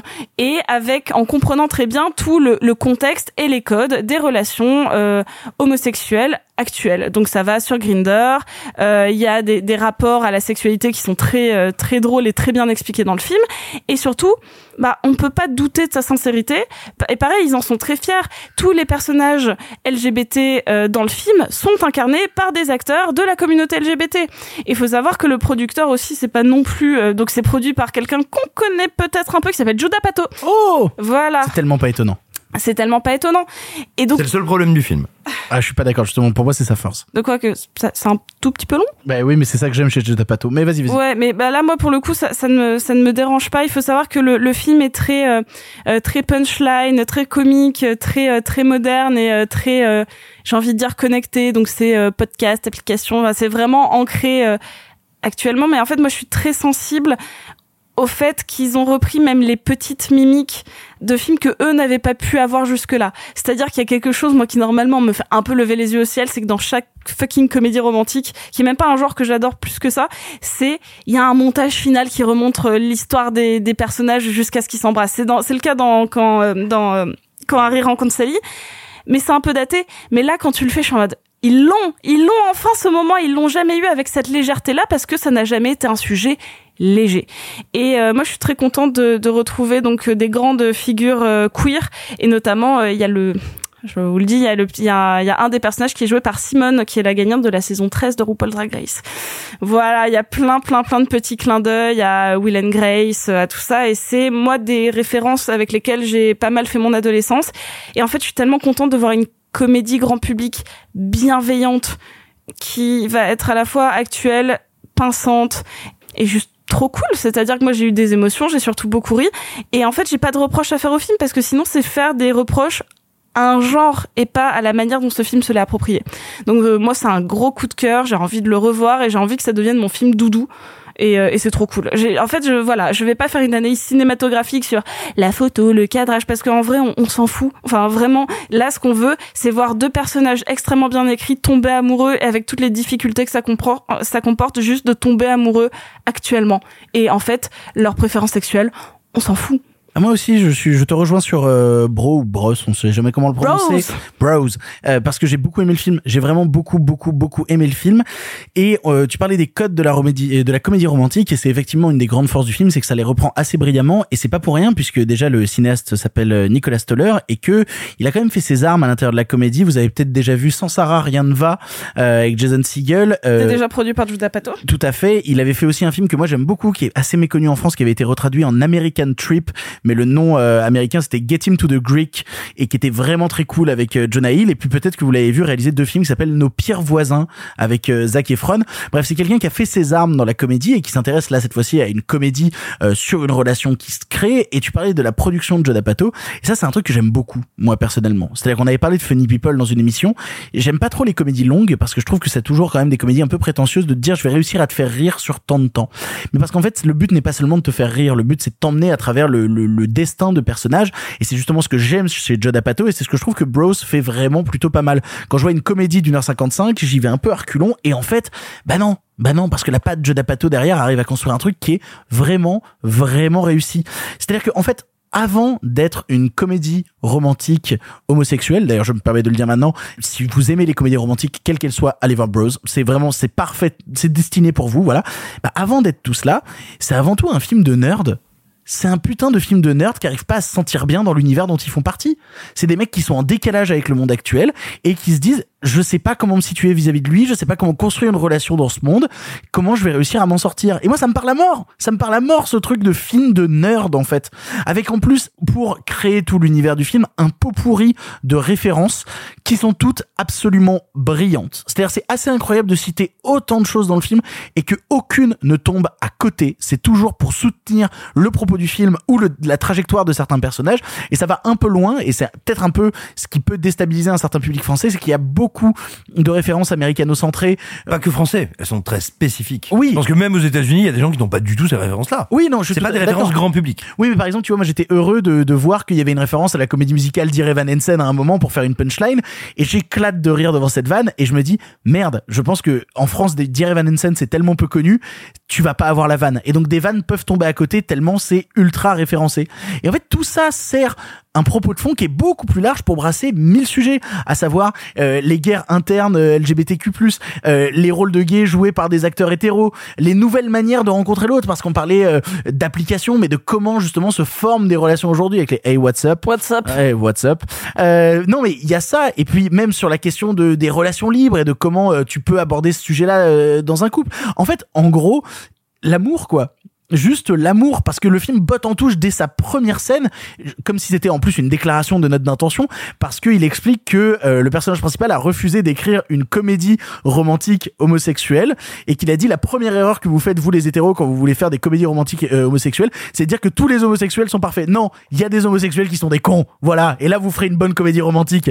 Et je trouve ça assez drôle la manière déjà dont il botte en touche dès le départ en disant non là le but c'est de ramener un peu de normalité à l'intérieur de tout ça de ramener justement quelque chose du quotidien quotidien, quelque chose de l'amour, juste de l'amour. Et je trouve le film très fort là-dedans pour en plus réussir à parler à la fois aux fans de comédie romantique comme aux hardcore fans dont tu fais partie parce que par exemple moi les, les références à RuPaul Drag Race Il y en a une, hein, c'est c'est la seule. oui mais par exemple moi je l'ai pas eu tu vois Mais est-ce que tu, est-ce que tu as vu euh, parce que je sais j'ai pensé à Simon quand je l'ai vu le personnage de Jim Rash. Bah oui. Din din din. Bah, tout, tout le monde n'a pas regardé Community par exemple, tu vois, genre ce personnage ne fait pas forcément écho à tout le monde, tu vois. Puis T.S. Madison, enfin le cast est dingue. Le, le cast est fou furieux et puis les petits caméos de fin sont tellement drôles, Ouais. tellement forts. Non, encore une fois, c'est un film qui est beaucoup plus malin que vous le pensez, beaucoup plus drôle que vous le pensez, beaucoup plus émouvant que vous le pensez parce que j'ai terminé le film en larmes comme dans toute bonne comédie euh, romantique. Je me permets d'ailleurs de faire des retours parce que j'ai vu que pour certaines personnes le- la communication du film avait été un petit peu étrange. Certaines personnes ont dit "Ouais, ça ressemble à un épousement mon pote." Vous êtes à 100 000 lieues du film. Vous êtes à 100 000 lieues du film, ce qui prouve bien que le meilleur moyen de parler d'un film, c'est encore de l'avoir vu. Alors, il est tr- distribué dans assez peu de salles, Bros, puisqu'il est dans 100 salles seulement en France, ce qui vient aussi du fait que le film a eu un, un non-succès aux US et Un malheureusement. énorme bide. Voilà, bon, on peut le dire comme ça. Je voulais dire un non-succès, pas un énorme bide. Mais là, du coup, les premières entrées sont pas dingues concernant Bros. Allez le voir. Euh, ne croyez pas, comme certains m'ont envoyé des messages, parce que j'ai reçu vraiment des messages de débiles qui étaient en mode ouais, encore un film de propagande wokiste, etc. Non, ta gueule, ferme ta gueule. C'est juste un très bon film et ça fait plaisir de le voir. Simon, C'est super intéressant tout ce que vous venez de dire parce que moi je trouve le film brillant et passionnant, mais je suis pas du tout d'accord avec ce que vous venez de dire. Euh, c'est marrant parce qu'on arrive tous toujours Non, au même point. et- et ayant par adoré le film, hein. Ouais. Euh, juste un truc, je vais d'abord dire moi quelle est ma limite avec le film quand je parle de système à pato, c'est justement cet humour fait de références, mais surtout, à mon sens, pas tant de références visuelles, dommages, que de références dans le dialogue. C'est-à-dire qu'à moment, deux personnages parlent et ils disent mais t'as vu, on fait telle scène de tel film, mais tu me parles comme tel type, tu me parles comme ça. Et en fait, J'appelle ça l'humour à la Griffin. Tu vois, c'est vraiment les Griffins qui font vraiment des vannes à base de. Mais tu te rappelles la fois où on avait fait tel truc avec tel personnage? Petite scénette avec ce personnage-là qui a rien à voir avec Eh l'histoire. ben, oui, mais justement, pour c'est moi, un c'est pas- système d'humour qui peut plaire ou déplaire. Non, non, mais pour moi, c'est pas une, c'est pas de l'humour à la Griffine parce que dans les Griffines, ça passe par la mise en scène. Or là, ça ne passe que par le dialogue. Et quand ton humour ne passe que par des répliques, eh ben, tu ne fais pas de la mise en scène. Et donc, j'ai un petit déficit à ce niveau-là. Et au-delà du fait, moi, j'ai pas de problème avec l'idée que les références soient très très précises. Tu as le droit de faire un film qui s'adresse à un public, qui s'adresse à une question qui, tu vois, qui est très spécifique. C'est pas un problème. Par contre, à mon sens, si tu le fais au cinéma, tu le fais avec un langage de cinéma. Et filmer deux personnes qui se vannent, bah tu ne le filmes pas forcément de manière intéressante. Voilà, c'est ma petite limite à côté de ça. Et euh, je vais pas me revenir sur ce que vous avez dit, euh, comme quoi c'est brillamment écrit. Je dirais tout simplement que c'est une comédie romantique qui assume son concept, c'est-à-dire que c'est une authentique comédie qui est très drôle et qui est authentiquement romantique. C'est pas si fréquent. Par contre, tu vois, c'est marrant quand tu disais l'homosexualité n'est pas le sujet. Eh ben, je te dirais, ça n'est pas la problématique. Oui, c'est ce que mais je- c'est le sujet totalement. Non mais je suis, je suis d'accord avec toi, je me suis peut-être mal exprimée, mais euh, en fait je le prenais parce que eux-mêmes en parlent que ce n'est jamais euh, le, le sujet, c'est est-ce qu'ils vont s'aimer ou pas? En fait, leur homosexualité, ils sont dans un contexte LGBT très fort. Oui, mais mais pas seulement me semble-t-il parce oui, oui, que mais attends, pour abonder dans le sens de Sophie, justement, t'as une scène dans le film qui déjoue un peu nos attentes. C'est la fameuse scène de rencontre avec les parents où tu t'attends, comme dans tous les Bah, films qui traitent venir. de l'homosexualité, d'avoir forcément ce questionnement de l'acceptation de l'homosexualité par que les c'est le parents. sujet et, par sa, et pas sa problématique. C'est ça. Ce n'est jamais Ouais, le problème. mais, mais justement, et ça amène quelque chose de beaucoup plus intéressant. Euh, Il y a plein euh, de gens autour de nous, hein, dans les commentaires sur le site, nous, sur les commentaires écran large, tu vois, tu disais woke, machin, nanana, propagande, mais en fait, qui ne comprennent pas. Et en fait, j'arrive à peu près à réaliser pourquoi. Qu'est-ce que c'est dans ta vie d'être en minorité en permanence ou quasiment en permanence? Bah, si vous allez si vous allez voir le film, vous allez voir un film qui est très désireux de s'adresser à vous, mais vous allez vous retrouver, si vous êtes hétérosexuel, en minorité devant le film, parce que c'est un film qui se passe au sein de la communauté LGBT. Vous allez réaliser pourquoi est-ce qu'en fait, depuis des années, euh, beaucoup d'acteurs et de membres de l'industrie cinématographique disent bah écoutez, ce serait quand même pas mal euh, que des gays et des lesbiennes jouent des gays et des lesbiennes. Et moi je comprends, et pour partie seulement, je suis d'accord philosophiquement avec l'idée que un comédien, une comédienne peut tout jouer. Sauf que en fait, quand vous allez voir le film, vous allez vous rendre compte que ah certes il peut tout jouer, mais là moi j'accède à quelque chose, à une forme, à une forme d'authenticité que je n'ai pas d'habitude. Dans ce film qui pourtant n'a pas d'autre prétention qu'être une comédie romantique, j'ai accès à une altérité que d'habitude je ne vois pas, y compris dans des films indépendants, y compris dans des films qui se voudraient, euh, on va dire dire totalement immergé dans la vie et, les modalités de la vie LGBT. Et ben là, le film est beaucoup plus transparent. Par exemple, moi, j'ai pas souvenir d'aucun film grand public ou même d'aucun film d'auteur qui m'est présenté de manière aussi non jugeante, ni bienveillante ni malveillante. Qu'est-ce que c'est qu'une sexualité au moment de Grinder en quoi ça n'est ni positif ni négatif, mais c'est une des modalités de la vie affective et de la vie sexuelle. Grinder étant en gros euh, le fantasme de tous les mâles hétéros, à savoir Tinder si quand tu ouvrais la porte tu baisais tout de suite. Et, et, et le film l'aborde sans misérabilisme, euh, sans glauquerie, sans jugement, sans rien de tout ça, juste pour ce que c'est.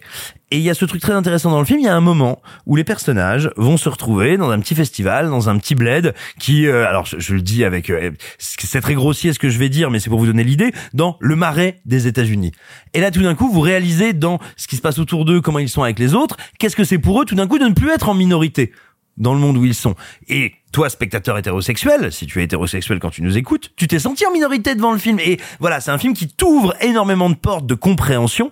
Et par exemple, tu parlais de la scène avec les parents, mais en fait, faut parler de toute la structure de comédie romantique. Pourquoi est-ce qu'elle est respectée? Parce que si on respecte l'idée de la comédie romantique de la rencontre, le doute, la séduction, la mise en couple, la trahison, le retour en amour, eh ben en fait, si tu es homosexuel, c'est pas exactement pareil et ces étapes n'ont pas le même sens. Et notamment, notamment, c'est dit dès ce dialogue, tu vois, où tu parlais, où il est en train de se rappeler de son dialogue avec un producteur qui voulait qu'il écrive un scénario et où il lui dit à un moment, il lui dit, mais ce que vous voulez en fait, c'est qu'on dise l'amour, c'est l'amour et finalement homosexuel, gay, lesbienne, bi, ce que vous voulez, ça n'est que de l'amour. Eh ben c'est pas vrai. On n'a pas, de ton- bien sûr qu'on est tous des êtres humains, tous des, cons- des concitoyens, des machins, de ce que vous voulez, frères et sœurs. Sauf que on n'a pas tout à fait la même manière de sociabiliser, on n'a pas tout à fait la même manière, enfin, on n'a pas tout à fait la même nature de relations sexuelles, on n'a pas tout à fait la même manière de fraterniser et de et de faire sororité les uns et les unes ensemble. Donc non, arrêtez avec ce discours. Et le film te montre que bah effectivement la fameuse présentation aux parents,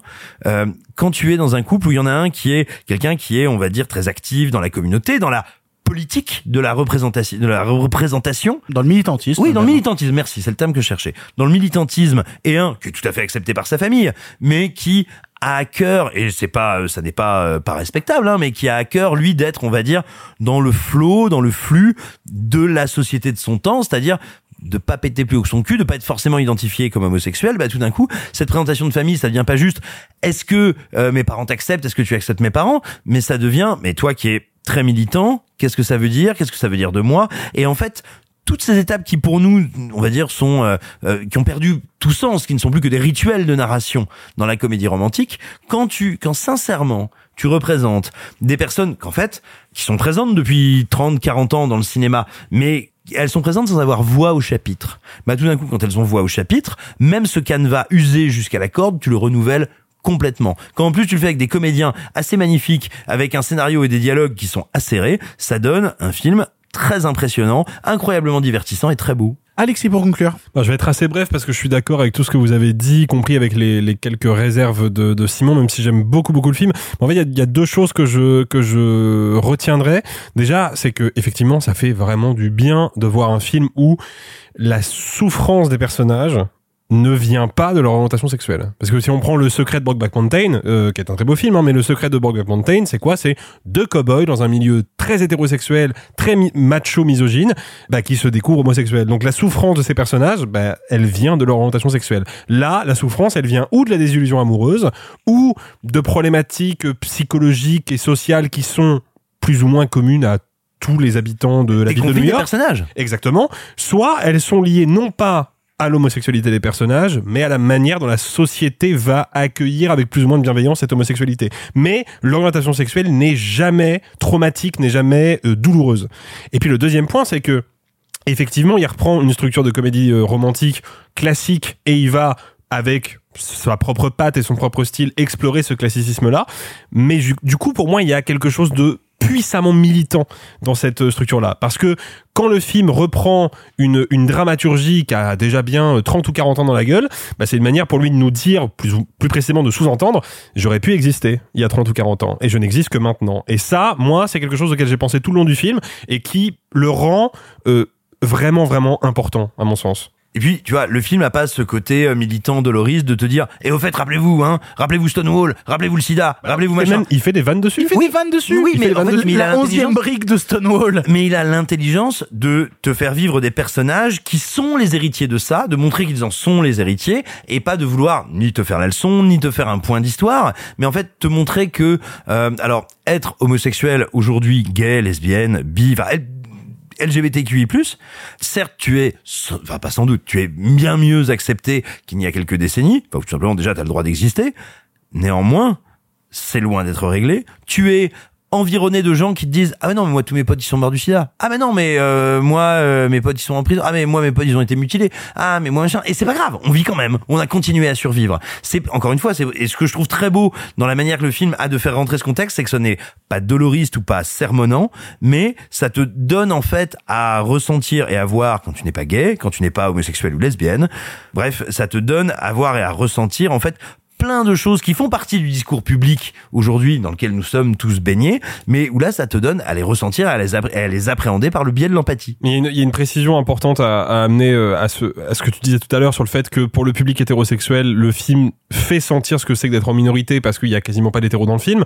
Euh, moi, j'ai vraiment ressenti ça, mais il y a une précision importante, c'est que le film reste malgré tout super ouvert et super inclusif, quoi. Bien sûr. c'est pas un film en vase clos. Ça aurait pu être le cas. Ça aurait pu être un film qui est exclusivement tourné vers un public homosexuel, ce qui ne l'aurait pas rendu moins bon, mais euh, du coup, bah fondamentalement, on aurait perdu quelque chose dans l'expérience collective du film. Et c'est pas le cas, quoi. Le film est super Absolument ouvert, pas. super accessible et même par instant euh, discrètement pédagogique. Donc ouais, moi je pense que c'est un film qui, je suis très très déçu qu'il ait un gros échec parce que je pense que c'est un film important. ouais. Vous l'aurez compris, on aime plutôt vraiment beaucoup Bros et on vous encourage à aller le voir en salle si une salle près de chez vous le diffuse. On va parler d'une autre comédie, cette fois-ci on va retourner en France, quelque chose de radicalement différent. On va vous parler du nouveau jouet. Votre père m'a dit que vous ne deviez pas repartir sans le cadeau parfait. Je veux ça. Ah non, ça, on peut pas vous le donner, non. Mon père va être déçu. Moi je contrôle, je vais pas arriver tout de suite. Qui est ce monsieur? Bah, mon nouveau jouet. Qu'est-ce que ça veut dire ça? Je vais t'appeler Gunther. Je m'appelle pas. Votre rémunération serait à la hauteur du désagrément. C'est pas une question d'argent. Au revoir. 2000 euros par jour.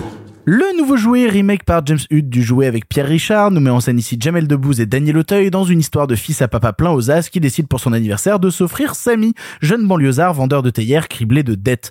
Comment faire alors pour comprendre cet enfant quand tout ce qu'il renvoie est absolument détestable?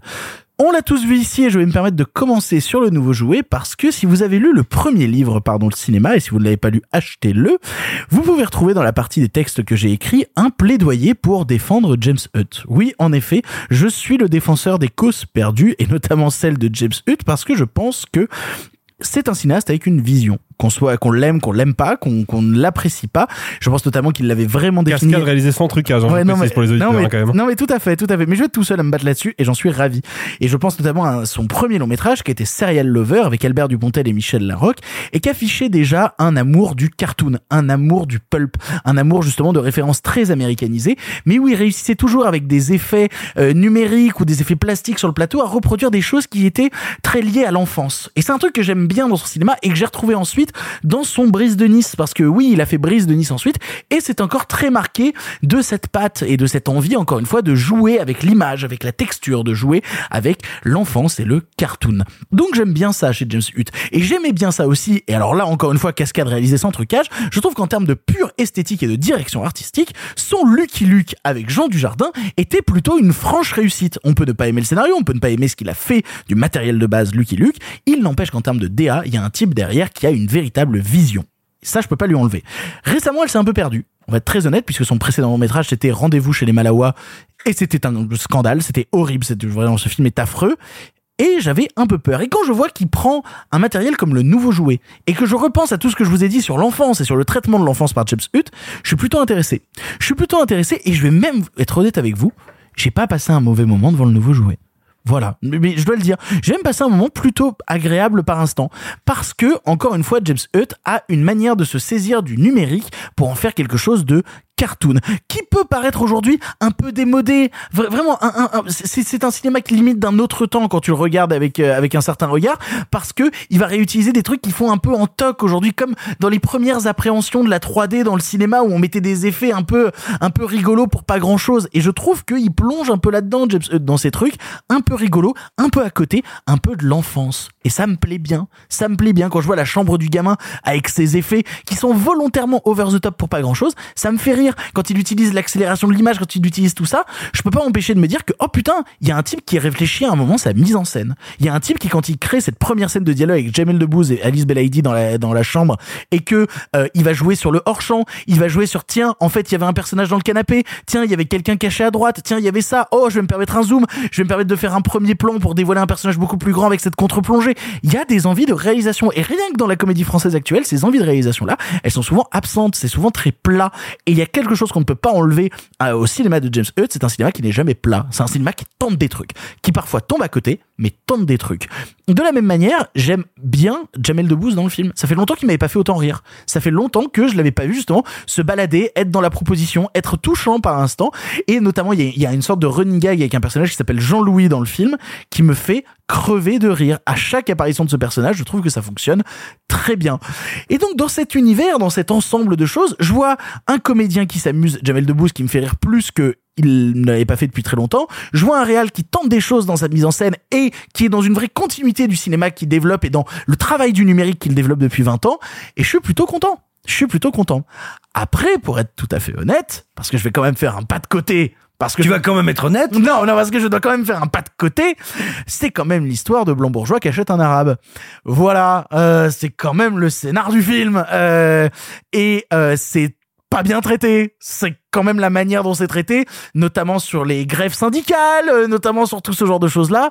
C'est quand même très à côté. C'est-à-dire, ça fait longtemps que le cinéma américain regarde le cinéma français avec un œil un peu, un peu, un, un peu énervé, notamment à l'époque où il y avait le succès d'Intouchable en France et qu'on disait ah cette histoire du noir qui va apprendre la vie à ce blanc. Et ben là, tu es un peu quand même dans une sorte de schéma comme ça en mode ah heureusement que ce jeune de cité va Ouais, être là ils pour. disent ça, mais ils l'ont remaké intouchable. Oui, tout à fait. Ça avait fait un four monumental et Ouais. le public américain l'a détesté. Non, et alors attention, il faut bien se garder de dire, les Américains ont dit que, il y a un article de- du Hollywood Reporter qui a dit que, et qui est pas forcément au fait du fait que ce soit une Oui, mais histoire vraie, je, qui est- je- et- et je me qui est- mets, je me mets au diapason de, du nouveau jouet. Je casse tout. Je me mets au diapason du nouveau jouet en faisant des généralités. Je pense que c'est, ce n'est que lui rendre hommage. Oh, la bonne excuse. Voilà.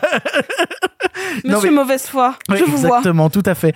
C'est mon nom de famille. Non, mais voilà, je peux pas m'empêcher de me dire que le scénario est un petit peu gênant, un petit peu à côté, et qu'il y a plein de moments dans le film où je suis un peu en mode, oh, regardez, maintenant c'est ce jeune blanc qui va débarquer dans une cité comme on débarque dans un safari. Je, ah, euh, euh, non, en fait, non, ça marche pas. C'est un peu trop long aussi comme film, et ça c'est un peu compliqué parce que au bout en fait de 30 minutes, tu, vois déjà la structure du récit et tu vois que le film a plus grand chose à raconter. Je garderai la prestation de Jamel Debbouze que je trouve vraiment intéressante et je trouve que James Hutt, il faut lui filer du meilleur matériel avec des bons comédiens et il réussira toujours par la mise en scène à leur rendre hommage. Ça, c'est vraiment ce qu'il est capable de faire avec sa caméra, de s'amuser et de mettre en lumière des comédiens avec cet effet de numérique que j'aime beaucoup. Du reste, euh, du reste, euh, bah, je vous laisse parler. Je vous laisse parler à toi, Alexis. Alors, euh, deux choses. Déjà, euh, je suis d'accord avec toi, Victor. Il y a de la mise en scène dans le film. Ah Il y a de la mise en scène dans le film, ouais. Une mise en scène digne d'un, étudiant qui réalise son premier film d'école. non, mais parce qu'en fait, le, le, le, le vrai problème que j'ai avec la, la mise en scène du nouveau jouet, que je, que je trouve vraiment par instant, bah, est pas trop mal senti, quoi. Je, on est, on est pas loin d'un, d'un Dupontel. Enfin, on n'est pas loin d'un Dupontel. On, on- on- Non, il y a un désir de mouvement. il y a un, exactement. Exactement. Il y a un désir de mouvement Je suis euh, d'accord. dans dans euh, dans le film. Euh, Le problème c'est que moi cette cette surabondance d'effets, de mouvements de caméra, de cadres insolites, déjà ne peut pas me faire oublier que la photographie est immonde. Premier point et deuxième point, bah me laisse à penser que James Hutt, il a pas vraiment confiance ni dans son texte, ni dans ses comédiens parce que si on s'arrête vraiment juste au dialogue eh ben, il se passe des trucs vraiment marrants dans les dialogues. Il y a les punchlines bien sentis, il y a, il y a un tempo comique qui fonctionne bien. Je trouve que effectivement, la scène entre Jamel Debbouze et Alice Belaïdi, bah, et mine de rien, elle me communique quelque chose auquel j'ai envie de croire. J'ai envie de croire à ce couple-là, j'ai envie de croire à son conflit, j'ai envie de croire à toutes les punches qui se balancent dans la tronche. Sauf que, pour moi, tout ça est saccagé par le montage qui est survolté et par le découpage qui, qui fait en permanence qui, qui me perd en fait, tu vois. Mais, mais, mais tu sais ce que je, je pense du cinéma de James Hutt, ça me rappelle un peu en fait justement cette surabondance technique qu'on avait dans le cinéma du début des années 2000. Justement, tu parles de cinéma survolté, ça me rappelle un petit peu ce truc-là, ce cinéma Eh, qui en faisait des tonnes avec sa caméra. Et je sais pas si je l'aime par nostalgie ou si je l'aime parce que c'est un cinéma qui a formé Alors- toute une partie de mon adolescence. Moi, j'ai pas le sentiment que ce soit le cas parce qu'en définitive, le film est quand même très sage. C'est-à-dire que tous- les, il y a, il y a énormément d'effets de style, ok, mais euh, le film est jamais subversif, quoi. Il est, moi, je Ah trouve que- tout le contraire. Clairement pas. C'est un film de droite qui dit Exactement. Eh ben, tu sais quoi, mon fils Grâce à cette épreuve et grâce à ce que t'auras appris, cet homme arabe, eh bien, tu seras un bourgeois meilleur que moi. Bah ouais, non mais il y y a un vrai problème de discours, mais ça à la limite j'y reviendrai. Tu disais qu'il fallait filer du meilleur matériel à James Hutt. Peut-être rappeler quand même qu'il est co-scénariste du film. Donc à partir de là, euh, le matériel il l'a au moins créé à 50%. Oui, puis Donc, c'est- l'ori- le- puis l'original, c'est pas du mauvais matériel en plus, donc. euh, C'est ça. Et puis Oui, mais c'est une histoire qui est très passée. En fait, qui est, qui est, qui est déjà lessivée, quoi. Ah non, mais pas du tout. C'est un- le, le Tu con- rigoles Non Elle mais est ultra actuelle. Si. Un être humain qui achète un autre être humain pour en faire son objet, quand est-ce que ça a été plus actuel en France qu'aujourd'hui? Oui, mais la manière oui. dont c'est traité là, c'est Bah, c'est bien le Ah, souci, vraiment, mais c'est pas le c'est matériel. le- la, C'est ça que Fran- je veux la. France va participer à une Coupe du Monde dans des stades qui ont été construits par des esclaves. Je pense qu'il y a quelque chose d'actuel dans cette idée de d'acheter des gens juste parce qu'on peut se le permettre en fait. Le truc c'est que le film va rajouter une espèce de discours de d'émancipation sociale derrière qui est extrêmement mal foutu et comme l'a dit euh, l'a dit Simon, c'est un film de droite dans dans le sens où le parcours idéologique du film, c'est que bah, en fait les grands patrons pour, pour résoudre le problème des grands patrons, faudrait juste qu'ils soient un peu plus humains. Alors qu'en fait, non, il faut leur confisquer leur richesse, en fait, tu vois. C'est, non, mais, Oh là là, on va Oui, encore pas être les sales gauchistes de pardon. Non, mais mais- mais non, mais non, mais, non, mais je l'entends, nos auditeurs de droite qui envoient des DM sur le compte Instagram à chaque fois en mode vous détestez les gens de droite, vous êtes des mauvaises personnes. Non mais attends, On mais- va encore non, avoir attends, des DM comme non, ça non, par c'est pas une question- milliers. C'est pas une question de, détester, de détester les gens de droite. Et puis alors si je détestais les gens de droite, je m'entendrais bien plus mal avec ma famille. Mais bah non, mais non mais c'est pas ça, c'est pas ça du tout la question. C'est que quand le principe de ton récit, ce sont d'immenses bourgeois qui achètent un être humain pour se divertir, et que ta résolution c'est ça n'a pas vraiment été un problème finalement. Ça, c'est pas c'est problématique. béné- ça a été C'est juste bénéfique. et ça, et ça leur a fait du bien. C'est-à-dire que finalement, tu valides ça. Tu dis, Et mais ça tu sais ça quoi n'a fait du mal qu'aux personnes qui ont été achetées. hein. Oui, et puis tu dis, bah finalement, euh, achetez les autres, si ça vous fait du bien, c'est quand même une bonne chose. Ouais, mais il y a, y a- il y a- C'est pas une question de droite ou de gauche, Non, c'est mais pas bien ça. sûr, mais il y a un C'est- vrai c'est fond, que- euh, Je trouve ça très limité de dire film de droite. euh. Voilà, c'est pour ça que je dis, la question c'est pas film de droite, c'est le, la problématique humaine que pose le film, à savoir des gens qui achètent une autre personne, à la fin, est validée. Mais non, enfin, après, bon, euh, on pourrait débattre sur la question politique du film là-dessus, mais ce serait peut-être lui accorder un petit peu trop de temps de cerveau. Le vrai problème, en définitive, du nouveau jouet, c'est que, bah, c'est pour, moi, le film a clairement des références américaines. Mais C'est Oui, évident. évident. Il y a des références évidemment de comédie américaine parce que le pitch qui est qui est un pitch français pour le coup, hein, mais le pitch a quelque chose d'assez absurde. On pourrait le retrouver dans une comédie de Will Ferrell, quoi. On pourrait très bien imaginer un très riche Will Ferrell qui achète Steve Carell, par exemple. On pourrait très bien imaginer ce truc-là.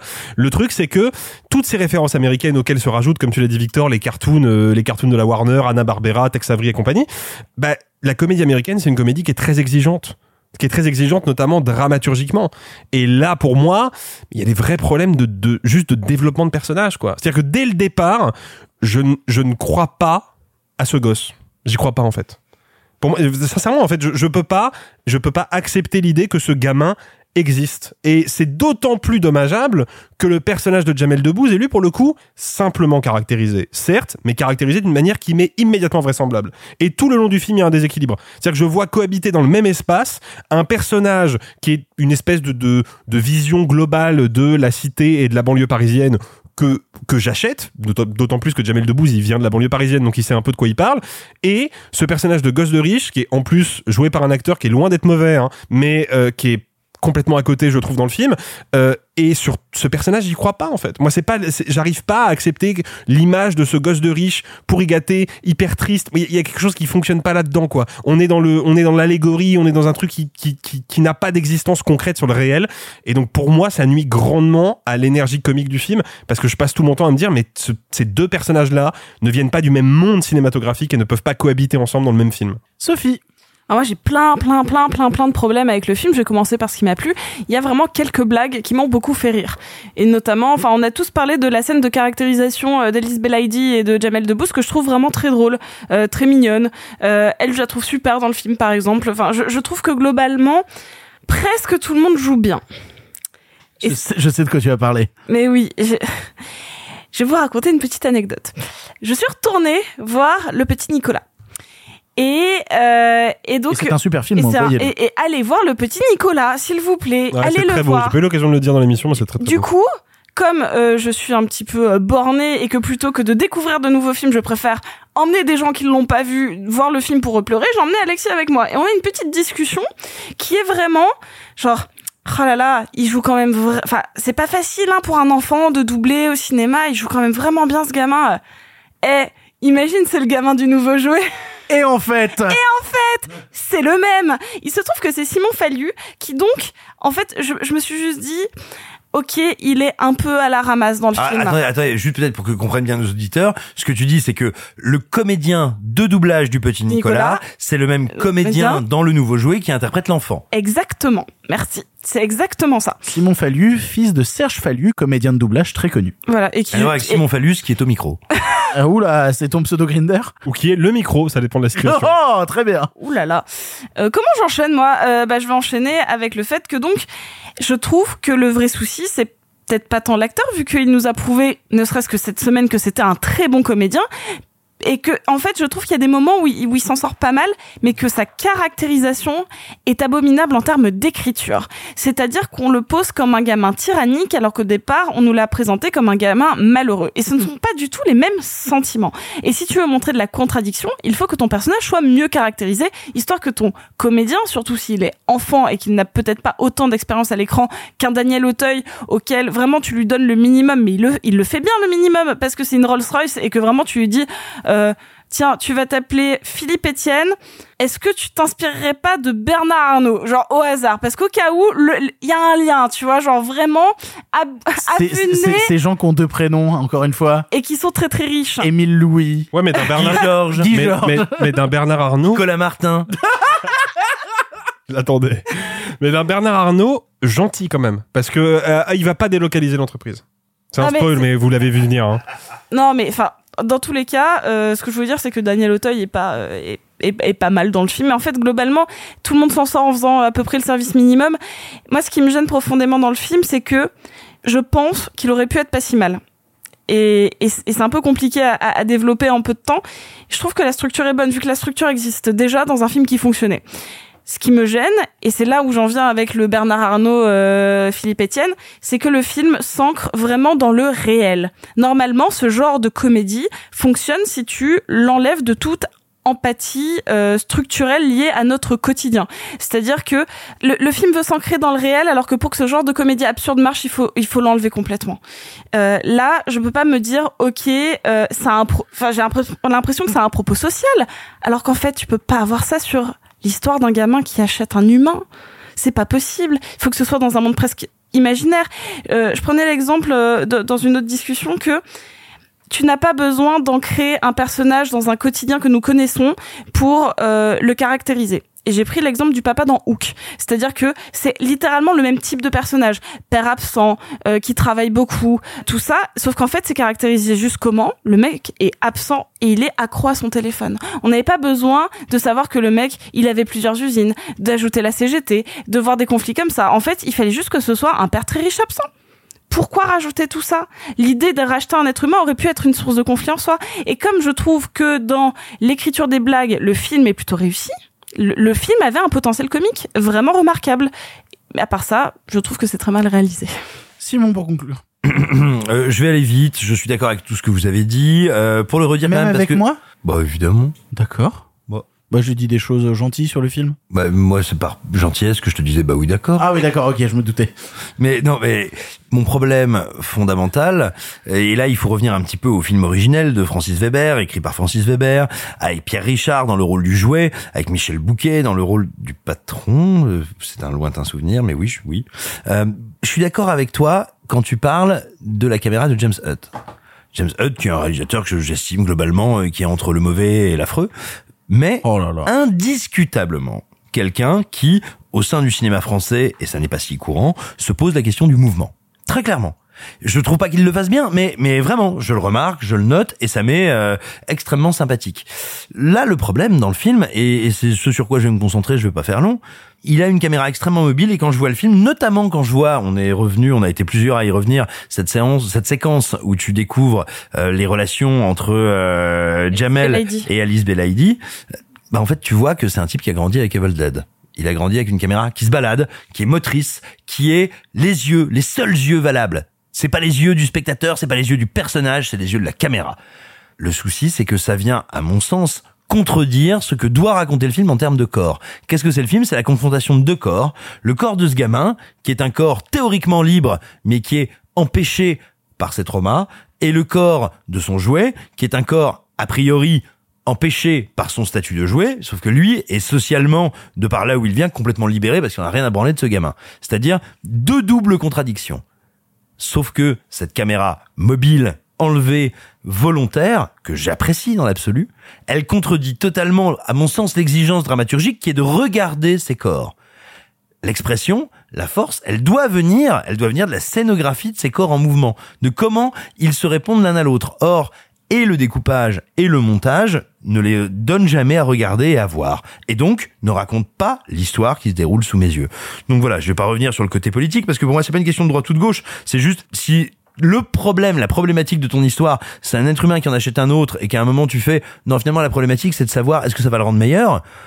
C'est juste que tu ne traites pas ton sujet. Avant même la question de droite et de gauche. J'en pense que j'en pense. Mais juste, tu ne traites pas ton sujet. Et je retrouve le même problème dans la mise en scène, qui est une mise en scène que je trouve vivante, ludique, électrique, mais parfaitement inadaptée et au sujet et aux comédiens. Donc pour moi, c'est un film qui passe à côté et de son sujet et de sa matière de cinéma. Euh, Alexis, tu voulais rajouter quelque chose? Oui, je voulais rajouter un truc parce que quitte à ce qu'on me colle l'étiquette de gauchiste, que de toute façon je prends pour un compliment, euh, si vous voulez approfondir un peu parce que le film aurait pu creuser cette question-là. Le film, il y a quand même un embryon de comparaison entre le corps de Jamel Debbouze, qui est donc considéré par ce gamin-là à la base comme un objet qu'il peut acquérir s'il le souhaite, et le corps social, qui est celui de l'entreprise pour laquelle travaille sa meuf, qui, qui est menacée de liquidation. Le film aurait pu creuser ça, il le fait pas. Si vous voulez comprendre à quel point les hyper riches tels que Bernard Arnault, François Pinault et j'en passe considèrent les corps de leur main d'œuvre comme des propriétés dont ils peuvent se délester, bah revoyez euh, Merci patron de François Ruffin. Oh oui. Bah, moi, j'ai envie de revoir Lucky Luke de James Hutt. Ah ouais, d'accord, donc euh, rien à voir. On appelle pas ça des envies, on appelle ça des perversions. Et on juge pas, et on juge pas les kinks, hein. Y a pas de problème. Allez, on va parler d'un dernier film du présent parce qu'il y en a un dernier truc. Alors là, on va changer radicalement de sujet. Vraiment, on va partir très très loin, hors de France, hors des États-Unis. Nous allons en Transylvanie. Nous allons vous parler de RMN.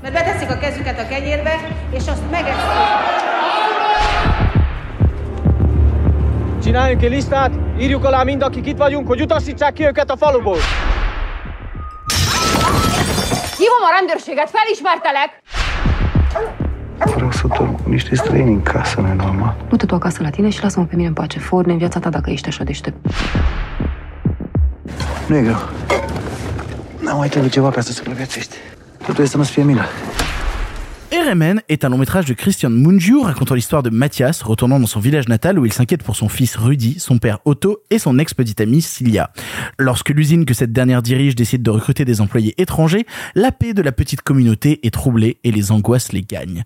On l'a vu ici avec Simon et Alexis et c'est Simon qui commence. Simon, qu'est-ce que tu as pensé de RMN J'en ai pensé beaucoup de choses et la première, sans doute la plus importante, c'est que c'est un film qui me déstabilise, qui rebat les cartes des cinémas qui m'intéressent, m'intéressent moins ou ne m'intéressent pas ou me passionnent. Et ça, c'est toujours, euh, c'est toujours passionnant comme expérience. Je m'explique. Euh, le cinéma de Munju, c'est un cinéma que j'ai toujours trouvé intéressant, intéressant théoriquement, euh, pertinent en termes de discours, mais pour autant, ça n'est pas une matière en termes de mise en scène, de choix de filmage qui m'interpelle ou qui m'intéresse spécialement. Quand bien même, je reconnais son intelligence, ses partis pris, sa cohérence. Souvent parce que c'est une mise en scène, je vais le dire tel que je la ressens, extrêmement maîtrisée pour filmer le chaos. Et j'aime bien que la mise en scène épouse ce qui se passe. C'est-à-dire que c'est un concept de mise en scène qui me revient pas spécialement.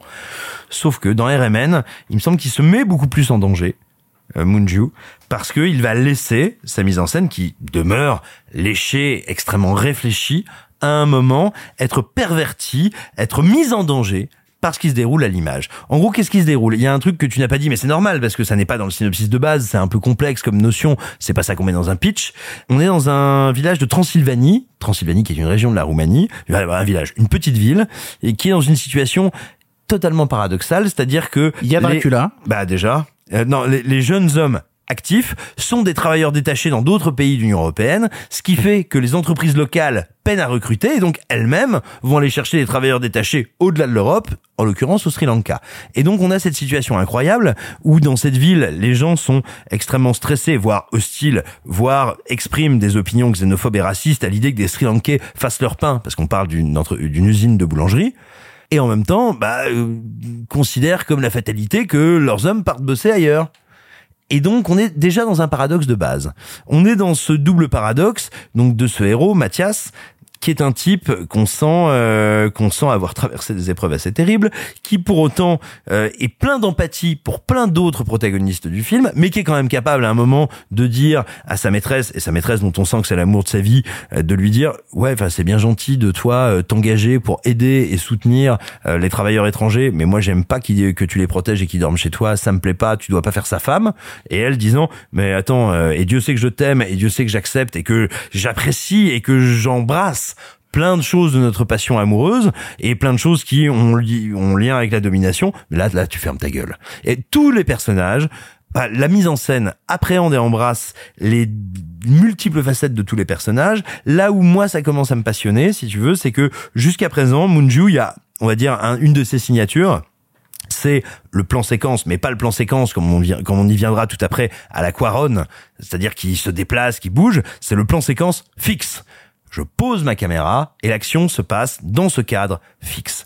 Euh, c'est un dispositif, on va dire, intellectuellement qui m'intéresse, qui souvent m'emmerde quand je le regarde, sauf que là, dans RMN, il va filmer une énergie qui veut dépasser le cadre qui bouillonne en dehors. Parce que dans cette situation, dans cette petite ville de Transylvanie, en fait, euh, et sans juger personne, parce que c'est ça, il n'est pas en train de dire les racistes, quelle bande de monstres, ah ceux qui aident, ceux qui aident les étrangers, quels beaux altruistes. Il est en train de filmer des paradoxes et des passions humaines irréconciliables à l'instant T et en quoi elles te donnent envie ou elles te donnent à sentir comme le cadre est insuffisant. Et à vous toutes et vous tous qui et je me mets dedans parce que je l'ai employé aussi hein gamin euh, qui disent ah bah voilà encore un film roumain machin nan, bah dites-vous qu'il y a une scène et quand je vous dis que c'est moi une des scènes les plus spectaculaires et les plus éprouvantes que j'ai vues cette année c'est une scène dans laquelle il y a un euh, conseil municipal. Un conseil municipal filmé en plan fixe. Et au premier plan, vous avez deux personnages qui essayent de dissimuler ce qu'ils sont en train de faire, pendant qu'à toutes les autres strates du plan, des gens sont en train de négocier, voter, discuter. Et ce qui se passe, le plan dure 14 ou 18 minutes, j'ai un doute. Bref, c'est un très long plan séquence. C'est qu'en fait, malgré la fixité du plan, c'est d'une mobilité, d'une éruptivité absolument incroyable. Ça te donne à voir à quel point et c'est pas du relativisme, à quel point tout le monde est en souffrance et tout ça ne peut mener qu'à l'apocalypse. Et là où pour moi ça devient le grand chef-d'œuvre, enfin le chef-d'œuvre de Moonju qui a déjà reçu la Palme d'Or hein, euh, et qui a toujours été primé, sauf pour ce film-là paradoxalement, euh, à chaque fois qu'il est venu à Cannes. Et ben moi, ce que ça me raconte dans son dernier tiers, où là on s'approche du conte, voire du fantastique et en tout cas de la folie, c'est qu'en fait on arrive à un tel niveau de pression, la cocotte minute est à ce point au bord de l'explosion que même sa mise en scène doit prendre en compte le surréalisme, le conte, le fantastique. Et c'est un film qui est radical, d'une mise en scène qui d'abord m'apparaît ascétique, voire aride, voire d'une grande sécheresse, et qui en fait finalement se révèle d'une puissance, d'une éruptivité, et c'est incroyable. C'est un film dont je suis sorti à Cannes en tremblant. C'est pas mon école de mise en scène, c'est pas mon école de narration, mais je trouve qu'elle est menée à un point d'incandescence qui est absolument remarquable en tout. De mon côté, euh, je, vais te rejoindre Simon, mais je vais un peu plus botter en touche euh, concernant euh, RMN parce que dès que le film commence, je sens moi aussi que je suis très extérieur à tout ça, que c'est un cinéma qui ne me parle pas du tout et où je vais continuellement chercher des points d'accroche qui sont un peu un peu bêtes parce que j'essaye de me rattacher à des choses que je connais. J'essaye justement de, retrouver quelque chose qui fait sens pour moi, de manière à comprendre un petit peu ce qui fait sens pour Moonju dans le dans le déroulement du récit. Et il y a plein de choses sur lesquelles je cherche encore la signification de ce que j'ai vu pour ne pas spoiler aux gens ou quoi que ce soit. Je pense notamment aux ours. Voilà, sans en dire beaucoup plus. Mais le sens de ces scènes-là m'apparaît encore comme assez trouble, donc euh, donc je réfléchis encore sur ce qu'a voulu me montrer le cinéaste. Donc je vais juste m'arrêter sur un point qui m'a marqué et que je trouve assez brillant parce que ça peut toujours être un peu putassier quand on fait ça. Et en fait là c'est plutôt bien réussi. Revient à plusieurs instants dans l'histoire un thème musical qui est un thème musical d'un autre film puisque c'est le thème musical du long métrage In the Mood for Love, à savoir euh, Yumegistem. Et justement le personnage de Scylla à plusieurs reprises joue justement au violoncelle le thème qui vient de In the Mood for Love. Et qu'est-ce qu'il raconte ce thème à la base? Qu'est-ce que ça raconte dans In the Mood for Love cette musique? Parce que c'est pas vain et on sait notamment que l'utilisation de la musique, la musique chez Wong Kar Wai est pleine de sens. Elle revient à plusieurs moments dans le récit pour signifier dans In the Mood for Love que nous avons deux personnages dont la relation amoureuse a été, n'a pas pu être, aurait pu être autre chose. Il ne sera jamais. Exactement. Et donc à chaque instant où cette musique revient, le but est de mettre le spectateur dans une certaine transe lancinante qui viendra l'interroger lui-même sur ses relations passées, sur la manière dont lui-même a construit le- les relations autour de lui, et sur comment des relations qui à un moment ont pu exister ont fini par disparaître. Et je trouve ça très beau que ceci vienne s'insérer à l'intérieur de RMN parce que tout le film ne parle que de relations qui peuvent être mais qui parfois ne le sont pas tout simplement. Que ce soit entre cette relation entre le personnage principal et son ex-petite amie qui n'arrive pas à communiquer et qui ne communiquent plus de par leur situation et puis surtout de la part même de cette communauté vis-à-vis des étrangers, de relations qui auraient pu se créer mais qui ne viennent pas. Au final, et c'est là la puissance symbolique forte de l'utilisation de ce thème dans le film, c'est qu'en l'utilisant, il fait ce que Wong Kar Wai a fait à sa manière aussi dans Chunking Express en réutilisant California Dream parce que nous en tant que spectateurs on l'avait déjà investi de beaucoup de choses. Et ben là de la même manière Moonju fait du Wong Kar Wai. Et dans un cinéma dont je n'ai pas les codes et dont je suis déstabilisé voir que on utilise des codes d'un autre cinéaste pour réussir à se les réapproprier et en faire œuvre en faire son propre corps de film ben je trouve ça plutôt brillant. Je trouve ça plutôt brillant. Alors moi j'ai une question pour toi parce que je, sais souvent euh, Victor que tu nous as dit moi le naturalisme alors le naturalisme pour ceux ouais, qui nous écoutent c'est un peu le problème, ouais. mais le naturalisme pour ceux qui nous écoutent ça veut dire cette ce mouvement qui voudrait incorporer le réel faire un cinéma du réel Euh, moi je, je pense que c'est en réalité une fausse question parce que euh, on peut faire du naturalisme et faire du style. Oui. Et typiquement, pour moi, RMN est un film qui aborde les oripeaux du naturalisme, qui me feint de me dire, regarde, je suis aussi gris que la vie, alors qu'en réalité, il déborde de style, il déborde d'inventivité dans sa manière, encore une fois, de cadrer et de filmer le réel. Est-ce que toi, tu sens ça ou pas du tout? Non, en fait, euh, avec le temps, j'ai pris euh, un, un- un pas de côté vis-à-vis de cette question du naturalisme parce que euh, je me suis rendu compte que mon problème c'était pas le naturalisme, mon problème c'était les mauvais films. Et voilà, il y avait déjà un peu de Non, ça. c'est un peu là où je voulais en venir. Oui, oui, mais c'est ça. justement. Et, et au final, il fait du style. Tu déconnes. c'est exactement ce que je veux dire. Le plan final de RMN n'est que du style. Mais pas que le final, tu vois, le ce plan fixe dont on parlait en plan oui, oui, mais justement, c'est dans le non-style qui crée du style. Tu vois ce que je veux Oui, dire? mais que justement- c'est toujours un peu une moi, qui me qui me laisse un peu à côté. Et c'est un peu ce que j'ai quand je regarde la première partie de RMN, c'est que je me dis, waouh, je vais avoir du mal à rentrer là-dedans. euh, C'est un peu un peu complexe pour moi. Il n'empêche que je retiens ça comme une véritable force et ça prouve bien que le film en possède. Alexis, pour conclure. Bah, je trouve effectivement que le que le film euh, aborde la question du naturalisme au cinéma d'une manière qui est très pertinente parce que moi j'ai le sentiment que le film s'amuse un tout petit peu malgré sa tonalité très sérieuse, par instant même un peu plombée. J'ai l'impression qu'il s'amuse à, à subvertir les codes classiques du naturalisme au cinéma. C'est-à-dire qu'il y a un, euh, ça devient une tarte à la crème à force, mais il y a un gros cliché du naturalisme au cinéma qui est que quand on veut filmer le quotidien, quand on veut filmer le réel, on filme gris tout est gris, tout est sans nuance, tout est sans contraste. Or là, le film feint d'adopter cette esthétique pendant à peu près 10-15 minutes et très rapidement on se rend compte que en fait non, la tonalité grisâtre de l'image, la teinte plutôt grisâtre de l'image, eh ben elle s'obtient par des un travail d'éclairage extrêmement fin, par un sens du contraste, par des jeux de d'ombre et de lumière qui sont très finement ciselés et moi, je te rejoins totalement, Simon, sur la, la, la question du plan séquence, même si j'y vois pas tout à fait la même chose que toi.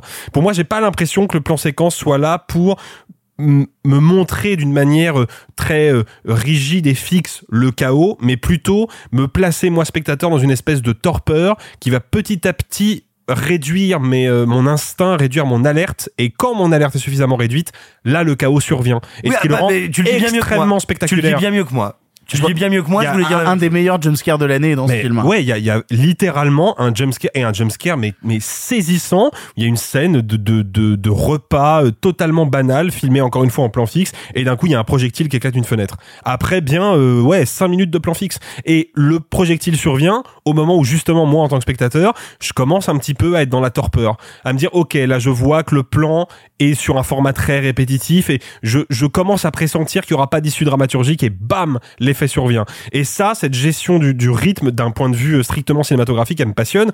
Et puis je trouve qu'il y a un truc intéressant dans euh, dans RMN euh, et dont on n'a pas encore parlé, c'est que je trouve que c'est un film qui est plus j'y repense, plus le film apparaît comme profondément spirituel. Alors que j'ai c'est pas le sentiment sur lequel il est juste après la séance. Au contraire, on a encore une fois l'impression d'un film qui est totalement ancré dans le réel et dans un réel qui est en plus un réel dur. La Matériel. ruralité matériel tout à fait, la ruralité de la Roumanie d'aujourd'hui, sa déliquescence sociale, sa déliquescence économique, on a vraiment l'impression d'être les deux pieds dans le vrai.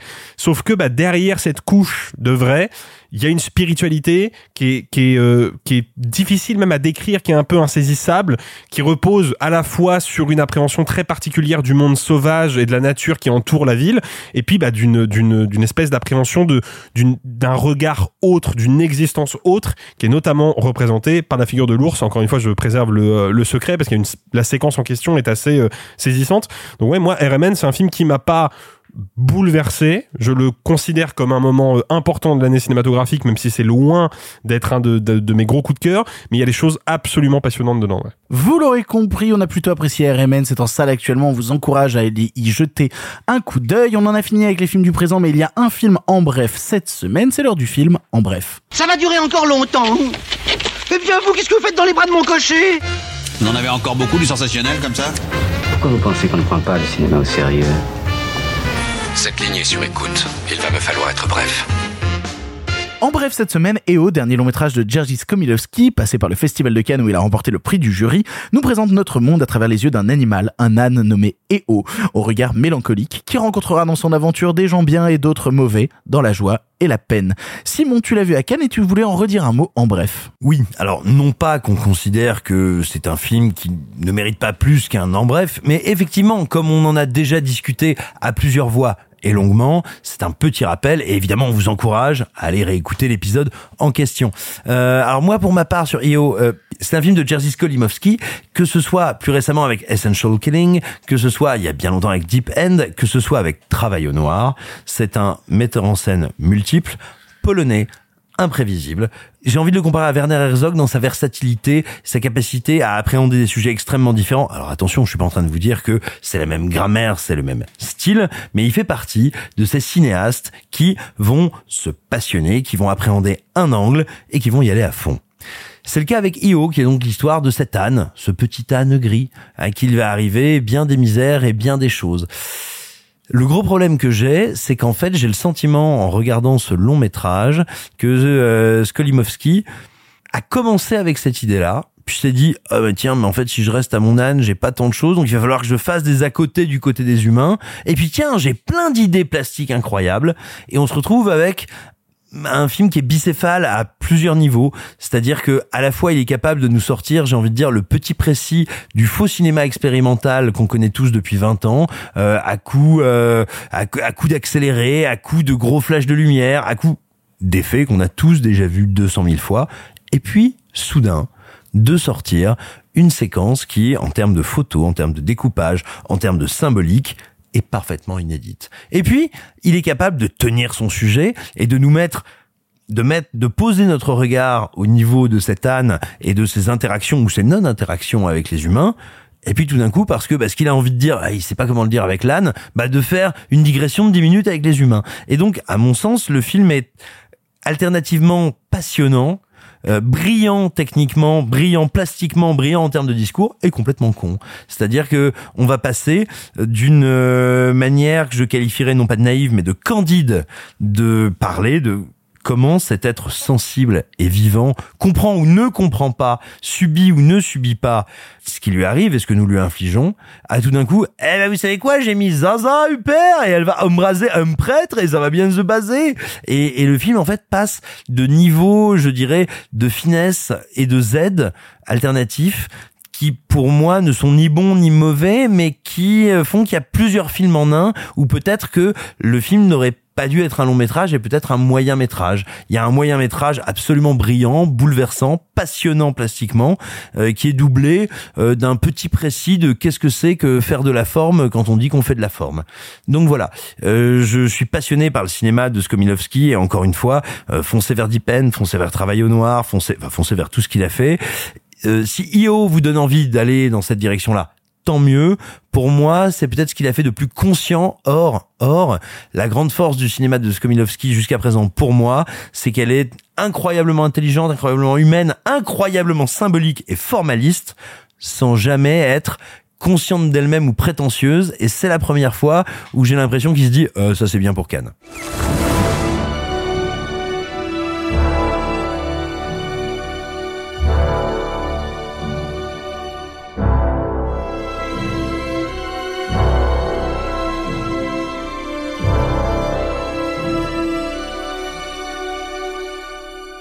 Nous en avons fini avec tous les films du présent, mais soyons sympas, rembobinons et dirigeons-nous vers le passé en partenariat avec Filmo, puisque cette semaine ils ont un film dont on avait très très très très très très très envie de vous parler depuis un moment en plus d'un cinéaste qu'on aime beaucoup beaucoup beaucoup. On va aborder Les Fils de l'Homme. En avant. À cette époque, vous le savez, le cinéma était en noir et blanc. Mais nous avons préféré mettre un peu de couleur. Monsieur Mézeret, au nom du patrimoine artistique français tout entier, je vous dis merci. Mais enfin, tout ça, c'est le passé. The Human Project. Yes, the greatest minds in the world working for a new society. Your baby is the miracle the whole world has been waiting for. We will find a way to get you to the Human Project, I promise you.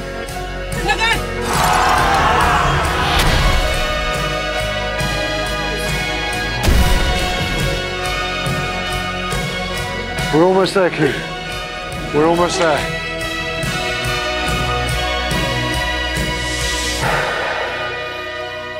Les Fils de l'Homme est un long métrage d'Alfonso Cuarón avec Clive Owen, Julianne Moore ou encore Michael Caine, nous plaçant en pleine dystopie où les êtres humains n'arrivent plus à se reproduire. À l'annonce de la mort de la plus jeune personne âgée de 18 ans, un miracle survient, une femme est enceinte et un homme, Théo, est chargé de sa protection. Disponible ce mois-ci sur Filmo avec lequel nous avons un code. Un oui, quoi? oui, un code. Ah, ça y est, c'est enfin le code là. C'est maintenant le code. Allez, le code? Putain, j'arrive jamais à faire de blagues dessus. Quoi. C'est c'est un code. Bref, le code c'est pardon Filmo. Voilà, si vous mettez pardon Filmo, vous avez deux mois gratuits sur Filmo. Donc allez-y, hein, utilisez le code pardon Filmo sur Filmo pour pouvoir découvrir notamment bah, Les Fils de l'Homme qui est dispo sur Filmo. Et ce mois-ci, on se dit que ce serait pas mal de revenir sur ce petit chef-d'œuvre de ce grand cinéaste mexicain. Je pose donc cette question très attendue. Qui qui c'est? Alfonso Cuarón. Eh ben, comme tu l'as dit, Victor, Alfonso Cuarón, de son nom complet, Alfonso Cuarón Orozco, voilà, vous pourrez le sortir en dîner mondain. Très bien. Est un cinéaste mexicain, et j'ai même envie de dire, il fait partie de ce que je qualifierais de euh, triumvirat du cinéma euh, mexicain, puisque il est très copain avec peut-être les deux cinéastes mexicains les plus connus à part lui, que sont Alejandro González Iñárritu et Guillermo del Toro. Il y a des gens qui te diraient que Iñárritu c'est l'erreur au milieu du parcours. Hein, Oui. mais- Ah bah voilà, Euh, qu'est-ce que je alors, dis Il n'y a pas non, des gens non. qui le diraient, je le dis. Mais, Mais moi, non, mais, ouais. non, mais au-delà des questions de goût, ce sont les trois cinéastes contemporains et de la même génération qui, bah, grosso modo, qui ont Rayonné à l'international, voilà, qui ont voilà. rayonné à l'international. Quoi qu'on pense de leur production, ils sont à eux, à eux trois, une vague du cinéma mexicain. Tout à fait. Et dans le cas de Cuaron, le rayonnement à l'international, il est arrivé très vite. Parce que ce qu'il faut comprendre sur Alfonso Cuaron, c'est qu'aujourd'hui, il est identifié à juste titre comme un auteur très important dans le cinéma contemporain. Sauf que, bah, il a une carrière qui est relativement courte, enfin courte en termes de film, hein, pas en termes de, de durée, parce qu'il a commencé il y a 30, euh, 31 ans maintenant. Euh, Oh. euh, oui. Un joli âge. Euh, Oui, puisque euh, en fait Alfonso Cuarón n'a réalisé que 8 longs métrages et sur ces 8 longs métrages, eh ben il y en a 4 seulement qu'on peut considérer comme des films d'auteur à 100%. Je m'explique. Cuarón commence donc sa carrière en 1991 au Mexique avec un film qui s'appelle Uniquement avec ton partenaire et Solo con, euh, con tu pareja. euh, ouais. Qu'est-ce que tu parlais en espagnol, claro que si Voilà, tout à fait. Ouais, ouais. Entiendo. Ouais, ouais, on l'a tous fait LV2 espagnol, calmez-vous. Euh, le fait est que juste après avoir réalisé ce, ce film-là, enfin quatre ans après, il va partir aux États-Unis pour signer à trois ans d'intervalle deux projets de commande, plus précisément deux adaptations de romans, La Petite Princesse et De Grandes Espérances, adapté du roman de Charles Dickens. Et puis après avoir signé De Grandes Espérances, eh ben il va faire une petite pause et il va retourner au Mexique, réaliser un film d'auteur qui est un chef-d'œuvre total, qui est Itumama Tambien. Et puis il va retourner vers l'Occident et il va réaliser des films à nouveau un film de commande qui est donc Les Fils de l'Homme. Et après avoir fait Les Fils de l'Homme, il va à nouveau prendre une pause et cette fois-ci il va enchaîner avec deux deux gros films d'auteur. Je sais, j'en ai as passé un. J'en ai, ai passé un sous silence. On y reviendra. Il va retourner faire deux films d'auteur que sont Gravity, parce que Gravity a les oripeaux d'un film, euh, d'un gros blockbuster de studio, mais en fait il est écrit par Alfonso Cuaron, Jonas Cuaron et Rodrigo Garcia, donc c'est vraiment un projet très Et personnel. il l'a porté pendant des années. Pendant des années, exactement. Et puis, il va réaliser évidemment Roma, qui est sorti sur Netflix et qui lui a valu une tripotée d'Oscars. J'en ai passé un sous silence, parce qu'il y a un des projets de Quaron qui est peut-être le seul qui est à 100% une commande sur le papier du moins, qui est Harry Potter et le prisonnier d'Azkaban. Parce que Quaron, c'est un cinéaste qui a un parcours assez étonnant, vu qu'il a toujours réussi plus ou moins à infuser son style dans les commandes auxquelles il se euh, il s'attaquait. Harry Potter étant, même si c'est de loin mon préféré de la saga. Bah, surtout, euh, c'est le seul de la saga qui soit un film. Oh, Allez, crève. c'est parti. Ah, mais Non, je mais- suis d'accord avec toi, Simon. Je suis pas du tout d'accord avec Euh, pour- Même si j'aime bien le 2 et le 1, le 3, c'est Non, vraiment. mais, mais Le attendez, meilleur, c'est attendez, cette attendez, partie on a le droit de les aimer, on a le droit d'y prendre du plaisir. Le seul qui est un film qui est construit avec une grammaire cinématographique et les Potterheads, si vous détestez le 3, c'est parce que vous n'aimez pas le cinéma et que vous êtes des grosses euh, Oh vous là n'aimez là. pas tant que ça le cinéma. Ah, t'es serpentard, toi. Hein Ah oui, clairement. Toujours. Non, mais en fait, pourquoi j'ai passé Harry Potter sous silence? Parce que Harry Potter, tout ce que va mobiliser le film sur la question de l'adolescence, sur la question de, euh, bah, c'est quoi d'avoir un corps qui change, d'avoir des désirs qu'on n'avait pas connus avant, bah, tout ça, ça vient de Itumama Tambien. D'ailleurs, J.K. Rowling elle-même avait recommandé Quaron parce qu'elle avait adoré Itumama Tambien.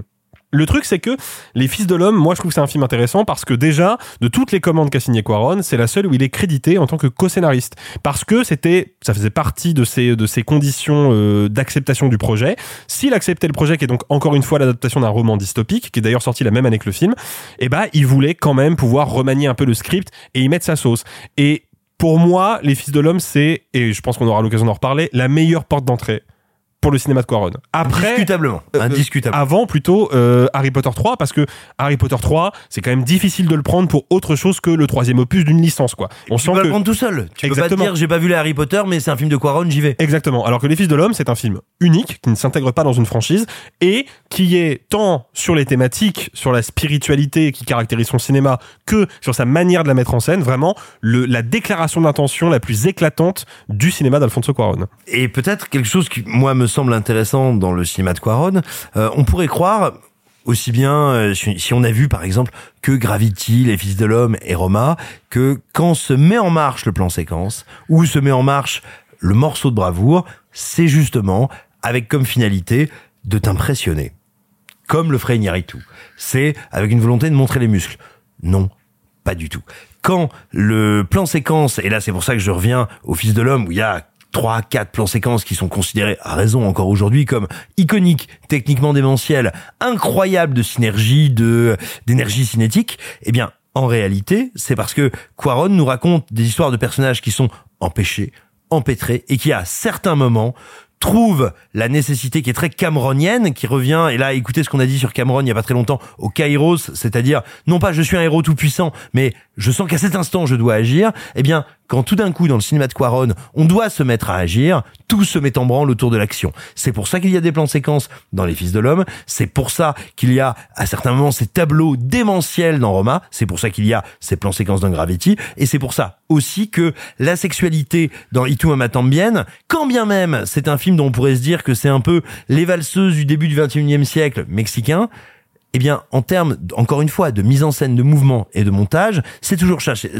chez- Quaron. C'est qu'est-ce qui fait que mon personnage est arrêté, est empêtré, et quand il se met en mouvement, comment tous mes outils de cinéma accompagnent ce mouvement, le racontent et font que toi, spectateur, tu es à son niveau. Et en fait, c'est une manière non pas technique, démonstrative, musclée de faire du cinéma, c'est une manière humble, en empathie avec le spectateur, de l'inclure dans le récit. Alors moi je me pose une question sur justement l'utilisation du plan séquence euh, chez Alfonso Cuarón. Vous pouvez me dire si je fais fausse route, hein, clairement. Il en fait une force. C'est certain quand tu regardes les Fils de l'homme, il en fait une force euh, cette utilisation du plan séquence. Je peux pas m'empêcher de me dire que là, du coup, il a commencé quand même à rentrer dans un système de studio américain, notamment avec le Harry Potter, et qu'il utilise le plan séquence de manière à ne pas être coupé. C'est-à-dire que là où il peut créer du plan séquence et donc créer une action qui forcément sera continue sans que jamais aucun producteur ne puisse venir ratiboiser avec ses gros ciseaux euh, quoi que ce soit, eh bien là où il aurait pu avoir des désillusions sur le montage final d'un Harry Potter et le prisonnier d'Azkaban, dès les Fils de l'homme, il utilise le plan séquence pour construire sa propre narration, sa propre vision d'auteur, avoir la possibilité de créer cette action dans la durée que personne ne pourra charcuter et en utilisant ça en boucle dans les Fils de l'homme, il, il, il devient passionné par cette technique-là qu'il va réutiliser ensuite dans Roma, dans Gravity, etc. Mais qu'au final, à la base, ça vient aussi de comment en tant qu'auteur je peux m'exprimer librement dans une création de studio. Bah, je sais pas si ça vient du studio parce que pour moi, le plan séquence dans le dans les Fils de l'homme, c'est vraiment une, notion euh, de captation d'attention, c'est-à-dire une création visuelle de tension absolue.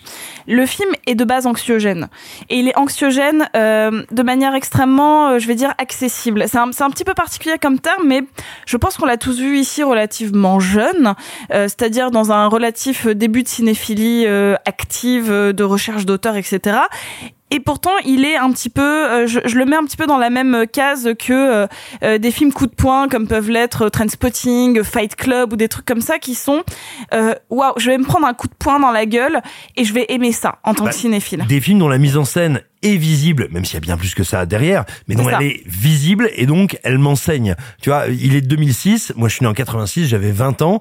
Bien sûr, j'avais commencé ma cinéphilie, mais c'est une mise en scène visible au premier abord, hein, et qui moi m'interpelle comme euh, spectateur. Et quand je plonge dans le film, quand je plonge, on va dire dans son, dans ses rhizomes, pour citer un certain Gilles Deleuze, euh, et bah tout simplement, je vois qu'il y a bien plus qu'une démonstration de force. Exactement. Et en fait, ce qui est assez intéressant justement dans le, le plan séquence de Quaron, c'est que c'est une porte d'entrée facile dans l'angoisse créée par le film et une possibilité de relecture par la suite. C'est-à-dire que les Fils de l'homme, là, quand je l'ai revu, je me suis dit waouh, euh, en fait, je n'avais pas capté que le, le tous les sous-entendus euh, à ce point-là, euh, la, la, subtilité politique du film, par exemple, ou euh, comment ce, ce, ce, roman dystopique euh, se met en forme via un via la mise en scène. Comment en fait il arrive à nous capter. Donc en fait, je suis pas sûre que ce soit pour des raisons de studio ou pour juste comment je peux retranscrire une anxio, une, une, anxi, une anxiogénité, une anxiété, une anxiété littéraire par un moyen de mise en scène approprié. Il y a aussi un truc qui traîne hein, quand tu cherches des informations sur le film, qui est le fait que Quaron s'est beaucoup inspiré pour le film de, de l'aurore de Murnau, et que c'est aussi de cela que viendrait son envie de créer des plans séquences. À mon avis, c'est juste qu'il a dit pour la promo, parce que vraiment. Non, euh, je alors, sais pas. Alors, alors apparemment, euh, c'est c'est aussi sur le plan de fin euh, où mm. la où la mer s'efface Oui. complètement et, et pour, pour moi c'est plus là ou peut-être dans une une une particularité de la saturation de l'image. En, en tout cas, c'est un film où Cuaron va prendre une véritable liberté, notamment on en parlait du fait qu'il était scénariste. Si on recherche des informations sur le film, on peut voir que euh, il a lu qu'un simple résumé du bouquin, ne voulant justement pas faire une adaptation stricto sensu du livre. Et c'est à partir de ce résumé qu'il avait lu du livre, alors que les autres l'avaient lu en entier, qu'il a pu commencer à créer aussi son propre univers et à y insuffler quelque chose qui lui parlait euh, d'autant plus. Mais voilà, encore une fois, quand je vous disais, quand les personnages se mettent en mouvement, toute la technique de cinéma se met en mouvement, et c'est au service, certes de nous impressionner, certes de donner du spectacle, mais de raconter, bah prenons deux plans séquences qui sont à quelques minutes d'intervalle. Je vais partir du principe, je suis désolé si vous ne l'avez pas vu, ne m'écoutez pas, mais je vais spoiler. Et puis allez le regarder sur. Oui, allez euh, voir les fils de l'homme sur Filmo. Bah Il y a un code. Voilà. Pardon Filmo. Voilà, ce plan séquence, donc, où lui est passager, et où il va y avoir toute cette attaque autour de la bagnole. Il est passager, hein, c'est pas lui qui conduit, c'est-à-dire qu'il est passif exactement comme le spectateur, où Julianne Moore meurt et où tout ce qui arrive, toi t'arrives comme spectateur passif, eh bien, quelques minutes plus tard, tu auras ce plan séquence où il pousse la voiture, où il est agissant, et où il met tout en œuvre pour agir, pour reprendre la main sur le plan séquence, et où soudain, la caméra n'est pas en train de suivre ce qui advient parce qu'elle n'a pas le choix, elle le suit lui qui est à la manœuvre. Et c'est un film sur la reprise de pouvoir, la prise de conscience quand est-ce que j'agis, quand est-ce que je n'agis pas, quand est-ce que je suis en contrôle, quand est-ce que je reviens au pouvoir. Et si vous regardez chaque plan séquence, c'est une étape supplémentaire, différente sur comment ce personnage, qui était blasé, qui n'avait pas de pensée politique, qui n'avait, qui ne pensait pas son monde, qui était là genre, bah écoutez, ouais, tout part à la merde, euh, les étrangers, on les met dans des cages dans la rue, moi j'essaye juste de préserver un petit peu ce qui me reste de vie, et en fait, chaque plan séquence est une articulation, est un rouage dans son rapport à l'autonomie, à la pensée et à l'autonomie politique, et son corps est à chaque fois un peu plus en mouvement. Je me permets de faire une petite euh, rectification sur ce que j'ai dit tout à l'heure parce que j'ai parlé du fait que c'était une production américaine. C'est aussi une énorme production britannique. Voilà, et le film a été tourné quand même en partie au Royaume-Uni, il faut le dire. Mais tu parlais de ce plan séquence dans la voiture. Moi, il y a un truc qui, quand j'étais gamin, m'a profondément marqué et je regardais des vidéos YouTube de making of sur cette fameuse scène de la voiture parce que Quaron est un technicien brillant. La manière dont, en plus, avec euh, son chef opérateur qui est Emmanuel Lubezki, donc qui est quand même pas Jojo le Clodo, il faut être tout à fait honnête. Ouais, c'est le Jojo le Clodo de, euh, de Terrence Malick. Voilà, c'est ça, tu vois, voilà, à peu près.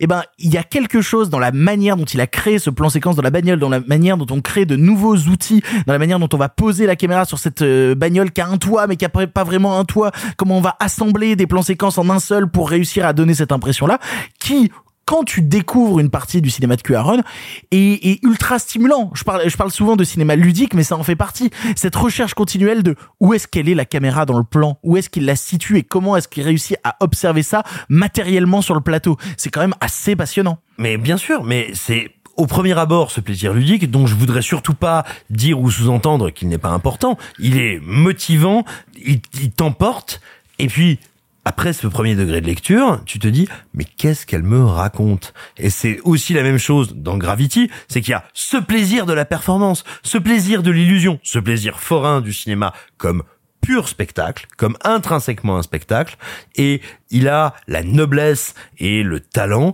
d'amener ça à tiens, ce degré de noblesse, c'est pour arriver à un degré de narration. Moi, j'avais une toute petite, c'est pas vraiment une sophiche, c'est plus une, une, une remarque euh, que j'ai lue. Euh, on parlait de passivité ou d'activité du personnage. C'est assez rare dans une dystopie avec euh, dans, dans, un, dans une dystopie aussi violente, parce qu'il y a des dystopies où ça ne l'est pas. Dans une dystopie violente, que le héros ne touche jamais un flingue. Ah putain, Il c'est n'y a vrai. pas une seule scène Absolument. où il touche un flingue, ou même euh, il l'a dans la, il ne tire pas, mais en tout cas il n'a jamais, il ne, il ne touche jamais une arme. Alors qu'il redevient actif. Alors qu'il qu'il redevient actif. Pas parce qu'à un moment il dit ok j'ai ma calage, c'est parti. Voilà, c'était, c'est tout bête, mais en fait c'est très signifiant.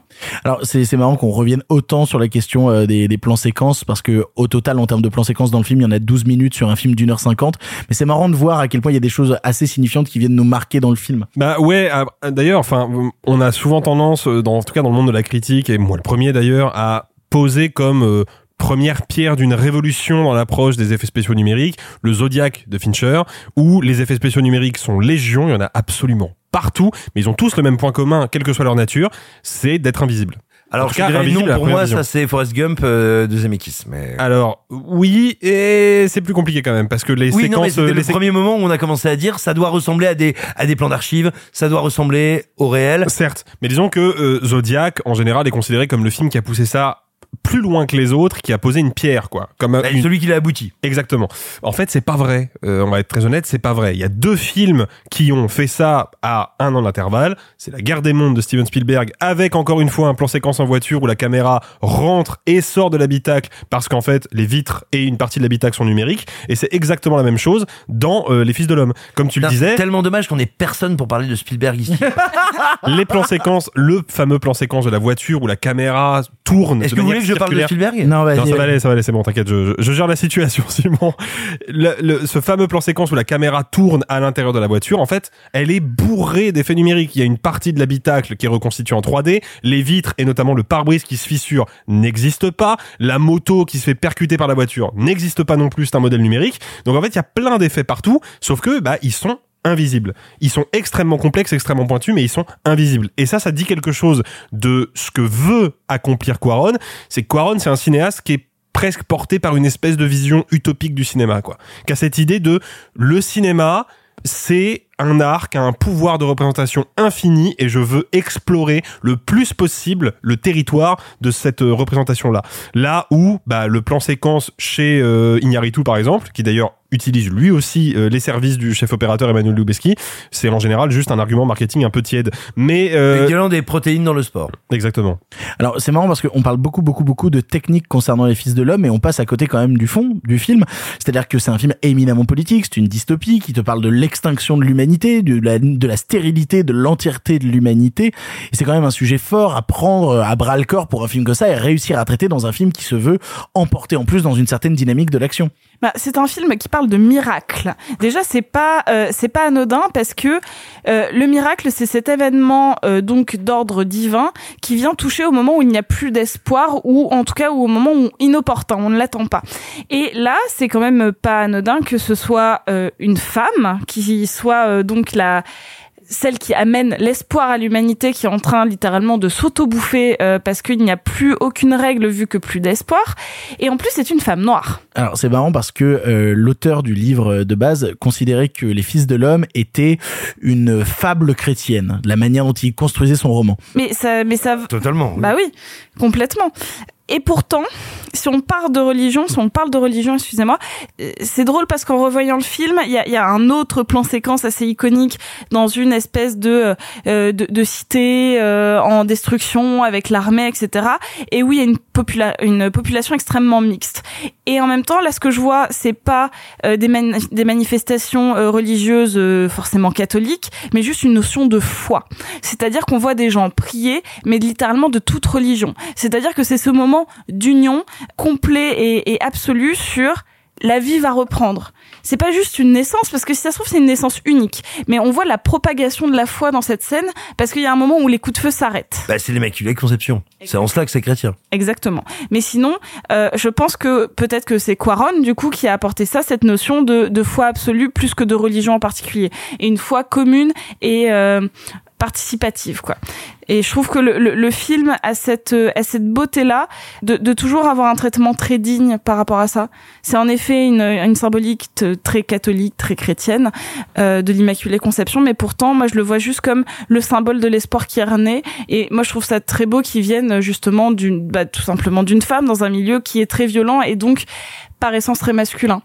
Le, le film, moi, je le trouve très masculin et pourtant, c'est quand même une femme qui sauve l'humanité. Et, et surtout, ça n'est pas une vision fermée. C'est-à-dire que ça ne te dit pas genre, euh, bah écoutez, euh, nous on a pensé que dans cette dystopie, euh, c'est les chrétiens qui allaient euh, s'en sortir. Non, on sent que lui, euh, mexicain, et je, je ne sais pas si euh, euh, si euh, Quaron a la foi ou pas, mais venant d'un pays d'obédience très catholique, il a une culture catholique tout simplement. Et ça s'exprime dans le film. Mais après, moi, moi, ce qui m'intéresse, euh, tu vois, il faudrait le comparer à Soleil Vert qui a été euh, diffusé tout récemment sur Arte, qui a été un choc pour beaucoup de gens. Dont on avait parlé dans l'émission. Absolument. Mais tu vois, moi, je me souviens quand j'étais gamin. Mais vraiment, je veux dire, gamin, euh, 5-6 ans, euh, euh, on parlait de Soleil Vert comme ce film qui présentait l'idée qu'un jour, peut-être, on mangerait de la nourriture et ce seraient des humains sans voir que le film te disait non en fait ce que ça veut dire c'est pas c'est pas révoltant de manger des humains. Ça veut dire qu'en fait on va arriver à un niveau d'assèchement de la terre de mort du vivant et de surpopulation qu'il n'y aura pas le choix. Mais c'était ça le problème. Eh bien exactement comme euh, j'ai envie de vous dire depuis 2006 depuis qu'est sorti le film on dit oh là là oh là là euh, les fils de l'homme ça raconte l'histoire de les gens n'ont plus d'enfants. Il y a la stérilité partout. Non ça ne raconte pas ça. Ça raconte alors qu'il y a la stérilité alors qu'il n'y a plus de vie on est encore en train de tuer les étrangers on est encore en train de parquer l'autre. Et c'est ça, en fait, ce qui rend le film encore actuel aujourd'hui. C'est que, écoutez un petit peu ce que disent nos politiciens, que vous soyez d'accord ou non. Encore une fois, je suis pas en train de vous dire là où est le bien, là où est le mal. Mais écoutez le rapport et le conditionnement qu'on nous amène à l'altérité aujourd'hui, là où le film est visionnaire, ça n'est pas en disant oh là on ne fait plus d'enfants, c'est en disant tiens notre monde se finit et pourtant ce qu'il y a d'autre et d'altérité, on a quand même envie de le tuer. Alors là, c'est toujours un peu le moment euh, quand on arrive un peu à la fin de, de, de notre blabla sur euh, sur euh, un film d'un cinéaste où je dis est-ce que c'est une bonne porte d'entrée euh, pour le ouais Ah, pour moi, Non, y a pas de doute. indubitablement. Y a pas de oui, doute. oui, Indubitablement. mais soyons très honnêtes, je pense que ceux qui nous écoutent, même si tu n'as rien vu d'un peu pointu dans le cinéma de Cuaron, Gravity et Harry Potter 3 ont déjà été tes portes d'entrée dans le cinéma de Cuaron en fait. Ben, on n'y peut rien. C'est pas la question. Oui, si tu oui. sais pas qui est Quaron, il faut commencer par là. Ça- Ouais, ça- puis, enfin, en fait, tu, as pu voir du Cuaron sans savoir que c'était lui quoi. Mais c'est sûr, c'est- en fait, c'est surtout ça le truc. C'est-à-dire que Harry Potter, c'est moins le cas évidemment avec Romain, mais euh, je pense que Roman n'a finalement pas été vu par tant de gens que ça, malheureusement. Mais tu sais que les Fils de l'homme Euh, à sa sortie a pas été tant vu que ça non plus hein. Non, Non, sûr, ça a mais été un a- énorme succès de vidéo. Ouais. Il Oui. a été très vu parce que ça a été un énorme succès Mais, de mais vidéo. en salle en France c'est la vidéo. en- enfin je veux dire en salle c'est 300 000 entrées en France hein, c'est pas beaucoup hein, pour l'époque. Oui, mais c'est encore une époque où la vidéo est un secteur fort et c'est un énorme, un monstrueux succès de vidéo. sans compter les rediffusions télévisées. Mais le fait est que je pense que effectivement, quand on regarde Harry Potter 3, parce que c'est le troisième volet d'une franchise qui compte quand même 8 films, quand on regarde Gravity, qui a été vendu avant tout comme un gros blockbuster d'action avec une superstar qui est Sandra Bullock, bah évidemment que le cinéma de Quaron il est dedans. Moi, c'est des deux films que j'adore. Gravity, c'est un de mes blockbusters préférés ever. Le fait est que on peut passer un petit peu à côté du cinéaste. Pour moi, c'est pas possible avec les Fils de l'homme. Le, projet esthétique est tellement clair, tellement limpide, tellement direct qu'on ne peut pas passer à côté. On peut pas sortir du film en se disant "Oh, ce film-là était euh, très sympathique." Non, pas du tout. Le film heurte le spectateur et il lui raconte quelque chose surtout que dans sa dystopie et ce sera mon dernier argument euh, pour euh, défendre le film enfin en tout cas pour le pour dire à quel point je l'aime cette dystopie là ce que je trouve passionnant euh, avec et je l'ai redécouvert je l'ai revu il y a deux jours donc c'est très frais dans ma tête c'est une dystopie qui est basée exclusivement sur des éléments qui existent dans notre monde réel c'est-à-dire que les camps de migrants, ça existe en France. La répression policière, ça existe en France. Et ça existe évidemment dans plein d'autres pays. Donc en fait, tout ce que fait le film, c'est prendre des éléments, et c'était peut-être déjà le cas du livre d'origine d'ailleurs, prendre des éléments de notre monde réel et les pousser quelques degrés plus loin pour révéler leur monstruosité. Et c'est là où, à mon avis, le film a eu un impact colossal sur le public. C'est que d'un seul coup, le public s'est dit, oula, on est déjà sur une pente descendante. Vous l'aurez compris, on vous encourage à découvrir Les Fils de l'Homme si vous ne l'avez jamais vu, mais foncez le voir et foncez le voir sur Filmo parce que oui, il est disponible ce mois-ci sur Filmo et si vous utilisez le code de pardon le cinéma, le code pardon Filmo, vous avez deux mois d'essai gratuit de Filmo. Donc ce serait quand même dommage de passer à côté. Utilisez ce code et voyez Les Fils de l'Homme. On en a fini avec le cinéma, mais comme vous le savez, dans chaque émission, on ne parle pas que de cinéma, on essaie toujours de conclure en parlant d'autres trucs. C'est l'heure de pardon, les autres trucs. En voilà des divagations. Allons, des divagations. Et il aime partager sa passion Enfin, je veux dire, il peut en parler en public. Je ne sais pas, moi, alors des, des, des autres trucs là. On pourrait peut-être manger et parler d'autre chose. On y va parlant d'autre chose, on se fâcherait. Vous êtes hors sujet, mademoiselle. Vous croyez? Pardon les autres trucs, le moment où vos chroniqueurs préférés vous parlent d'autres trucs que de cinéma et cette semaine on a des autres trucs à vous conseiller et pour les autres trucs je demande d'abord à Alexis. Alexis tu voulais nous parler d'un album qui n'est pas le dernier album du groupe mais euh, il y a des choses à dire. Ouais, alors en gros, si comme moi, euh, à l'adolescence, vous avez commencé à développer une réelle appétence pour la musique rock, pour le funk et pour le hip-hop, bah, il y a une étape obligée, ob- nécessaire. C'est tragédie. Putain, je m'y attendais pas. Euh, putain. Allez vas-y raccroche-toi aux branches maintenant. Non, c'est pas tragédie. hein, mais Dieu sait que j'adore tragédie. C'est faux. Euh, non, c'est les Red Hot Chili Peppers. Évidemment, c'est les Red Hot Chili Peppers. Et il se trouve que cette année 2022 a été pour les Red Hot une année extrêmement productive parce qu'ils ont sorti deux albums. Ils ont sorti Unlimited Love en avril et Return of the Dream Canteen là à la mi-octobre. Et pourquoi ils ont été portés par un souffle d'inspiration? Bah, C'est simplement parce que les Red Hot ont récupéré leur guitariste historique, qui est le deuxième guitariste du groupe, John Frusciante, qui était parti euh, il y a euh, plusieurs années et que personne ne voyait revenir et qui d'un seul coup est revenu. Et donc ça a donné Unlimited Love, leur avant-dernier album que j'ai écouté euh, la semaine dernière. C'est du Red Hot pur jus. C'est-à-dire que si vous aimez les Red Hot Chili Peppers, vous êtes à la maison. Le groove de Chad Smith est impeccable. Les lignes de basse de Flea sont extraordinaires. Et encore une fois, John Frusciante éclate tout tant rythmiquement que mélodiquement, avec évidemment des grosses influences Jimi Hendrix, euh, en veux-tu en voilà, et des solos très saturés.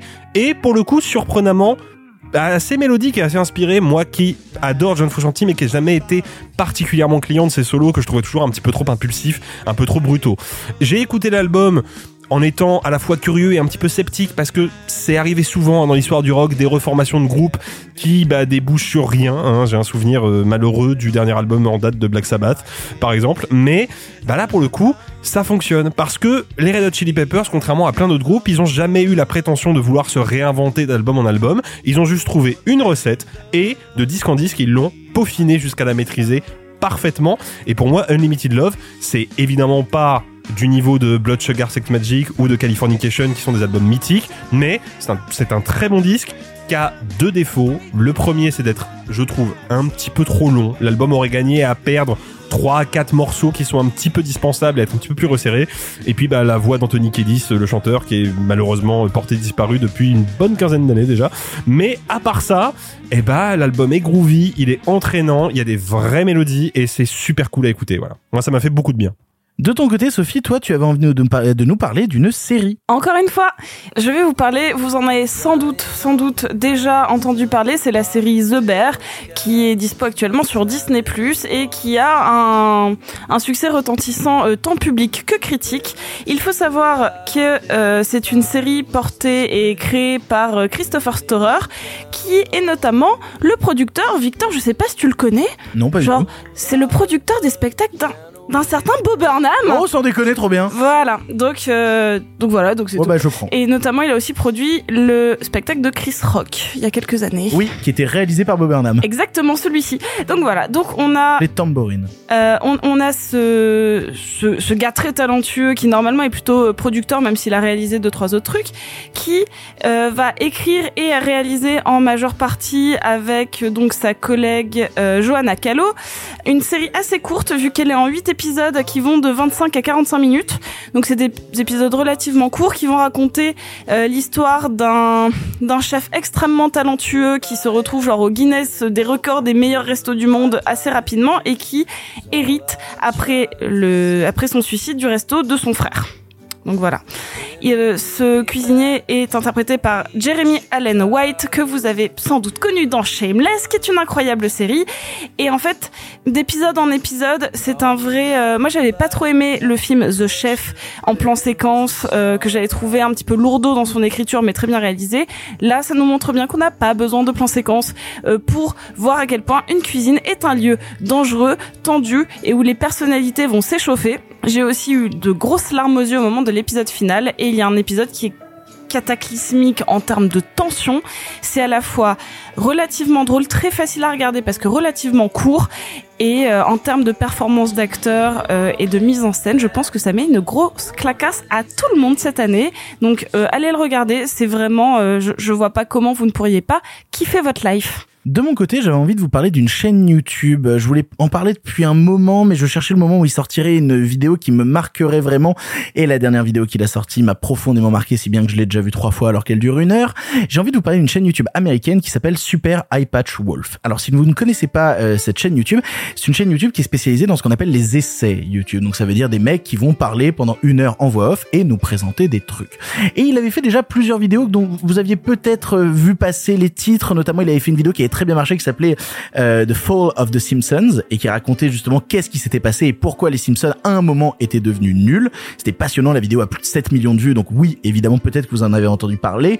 Il avait fait notamment aussi quelques vidéos sur le catch qui sont pour moi les plus belles vidéos que j'ai vues sur euh, le catch sur internet.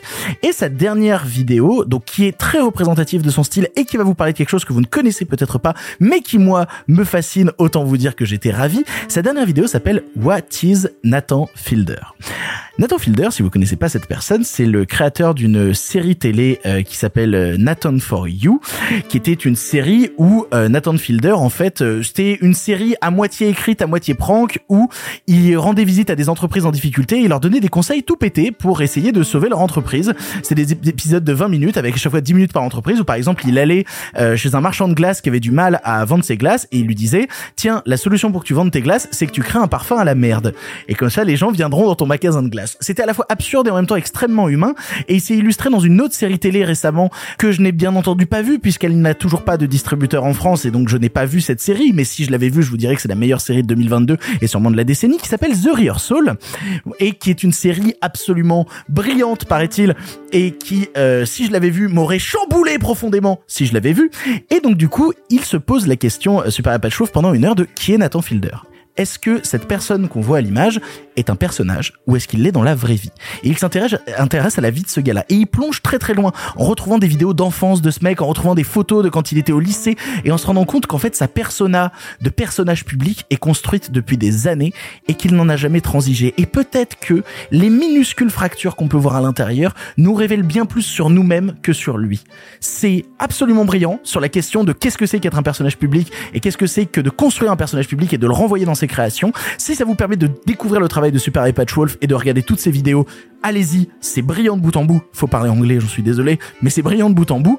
Et enfin, si ça vous permet de découvrir le travail de Nathan Fielder, vraiment vous allez y gagner parce que si jamais euh, The Rehearsal était sorti en France cette année, vous auriez tous pris une grosse clacasse qui vous aurait tétanisé. La chance, une saison 2 est déjà prévue. On espère que celle-là aura un distributeur. On croise les doigts.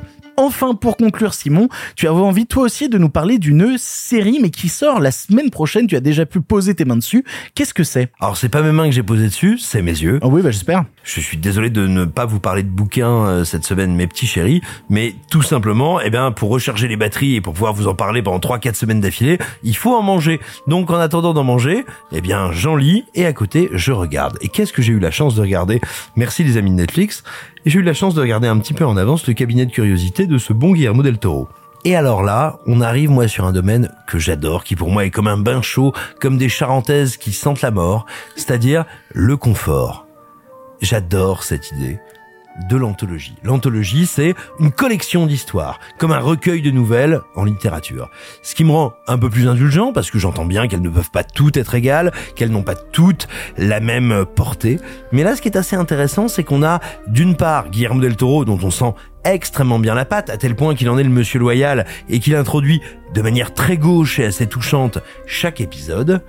Il y a des épisodes réussis, sympatoches. Il y a des épisodes extrêmement bons. Il y a un ou deux épisodes terrifiants, il y en a un ou deux minables, selon mon goût, mais c'est ça une anthologie. C'est une collection, une collection d'histoires d'horreur, d'histoires qui pourraient être au coin du feu, qui sont admirablement produites, qui sont écrites avec un sens de l'économie, un sens de l'atmosphère et une volonté d'émuler ce souvenir incroyable que vous avez connu ou que vous n'avez pas connu, mais qui est une image d'épinal, à savoir quand on est au coin du feu, à s'approcher suffisamment des flammes pour qu'elles nous brûlent les joues et qu'on écoute la voix de celui qui raconte. Et que cette voix, passe par l'image, passe par le son, passe par le montage et tout simplement et encore une fois je le redis parce que c'est un c'est une forme qui moi a ma tendresse, ma sympathie et mon indulgence cette prochaine semaine, alors qu'arrive Halloween, eh bien, vous feriez bien de visiter le cabinet de curiosité de ce bon Guillermo del Toro, tout simplement parce que ces histoires sont construites, excitantes, terrifiantes parfois,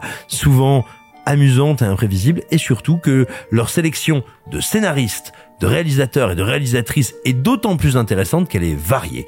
Vous allez trouver des gens connus, des gens reconnus, des gens qu'il a envie de faire monter, des réalisatrices, il y en a plusieurs et plusieurs notables dans cette sélection et véritablement, c'est une prise de température de qui a envie de se promener dans des récits d'horreur à l'ancienne. Et voilà. Si vous aimez le coin du feu, si vous aimez ce moment où vos joues vous brûlent et où une voix étrange vous susurre quelque chose que vous aviez envie d'entendre mais pas de vous rappeler, eh bien bienvenue au club.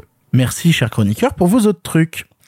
C'est ainsi que se termine ce 110e épisode de Pardon le cinéma. Et voilà, une dizaine de fêtes depuis la centième. Comment ça va cette semaine avec les films que vous avez vus? Est-ce que vous êtes satisfait, pas satisfait de cette semaine de cinéma? Moi, je veux revoir Bros. Ah oui, et le petit Nicolas. On va revenir à la semaine dernière. Encore, allez voir le petit Nicolas. C'est vrai qu'on le répète pas assez, il faut aller le voir. Alexis, toi tu l'as rattrapé récemment. Ouais, c'est super bien. Putain, ça fait trop plaisir de t'aimer. C'est un putain de très, très, très bien, ouais. Donc voilà, allez écouter notre épisode de la semaine dernière si jamais vous voulez en savoir plus sur pourquoi on trouve que le petit Nicolas c'est formidable. On est obligé de regarder dans le passé pour vous parler de bons films, c'est quand même terrible. Je remercie Bah, tous les le gens. passé à une semaine. Oui, tout à fait, mais c'est déjà le passé. Le temps file et ne, ne se rattrape pas. Je remercie tous les gens autour des étapes d'avoir participé à l'émission. Merci beaucoup, Alexis. Merci euh, Guillaume Apollinaire. Euh, tout à fait, voilà, c'est ça. Je fais des vers sans en avoir l'air. Euh, merci beaucoup, Sophie. Merci beaucoup. Et merci beaucoup, Simon. Moi j'ai des verres mais j'ai l'air. Oh là là, très bien, on va te vermifuger. On se retrouve la semaine prochaine pour le 111e épisode de pardon le cinéma. En attendant, voyez des films, sortez de chez vous, allez au cinéma, il y a du chauffage, il y fait bon. La fin de l'abondance, c'est pas la fin de la fin d'abondance des films. Allez voir des films, bouffer du film, manger du cinéma. À la semaine prochaine. Salut, salut les copains. Arrêtez, j'en suis fini.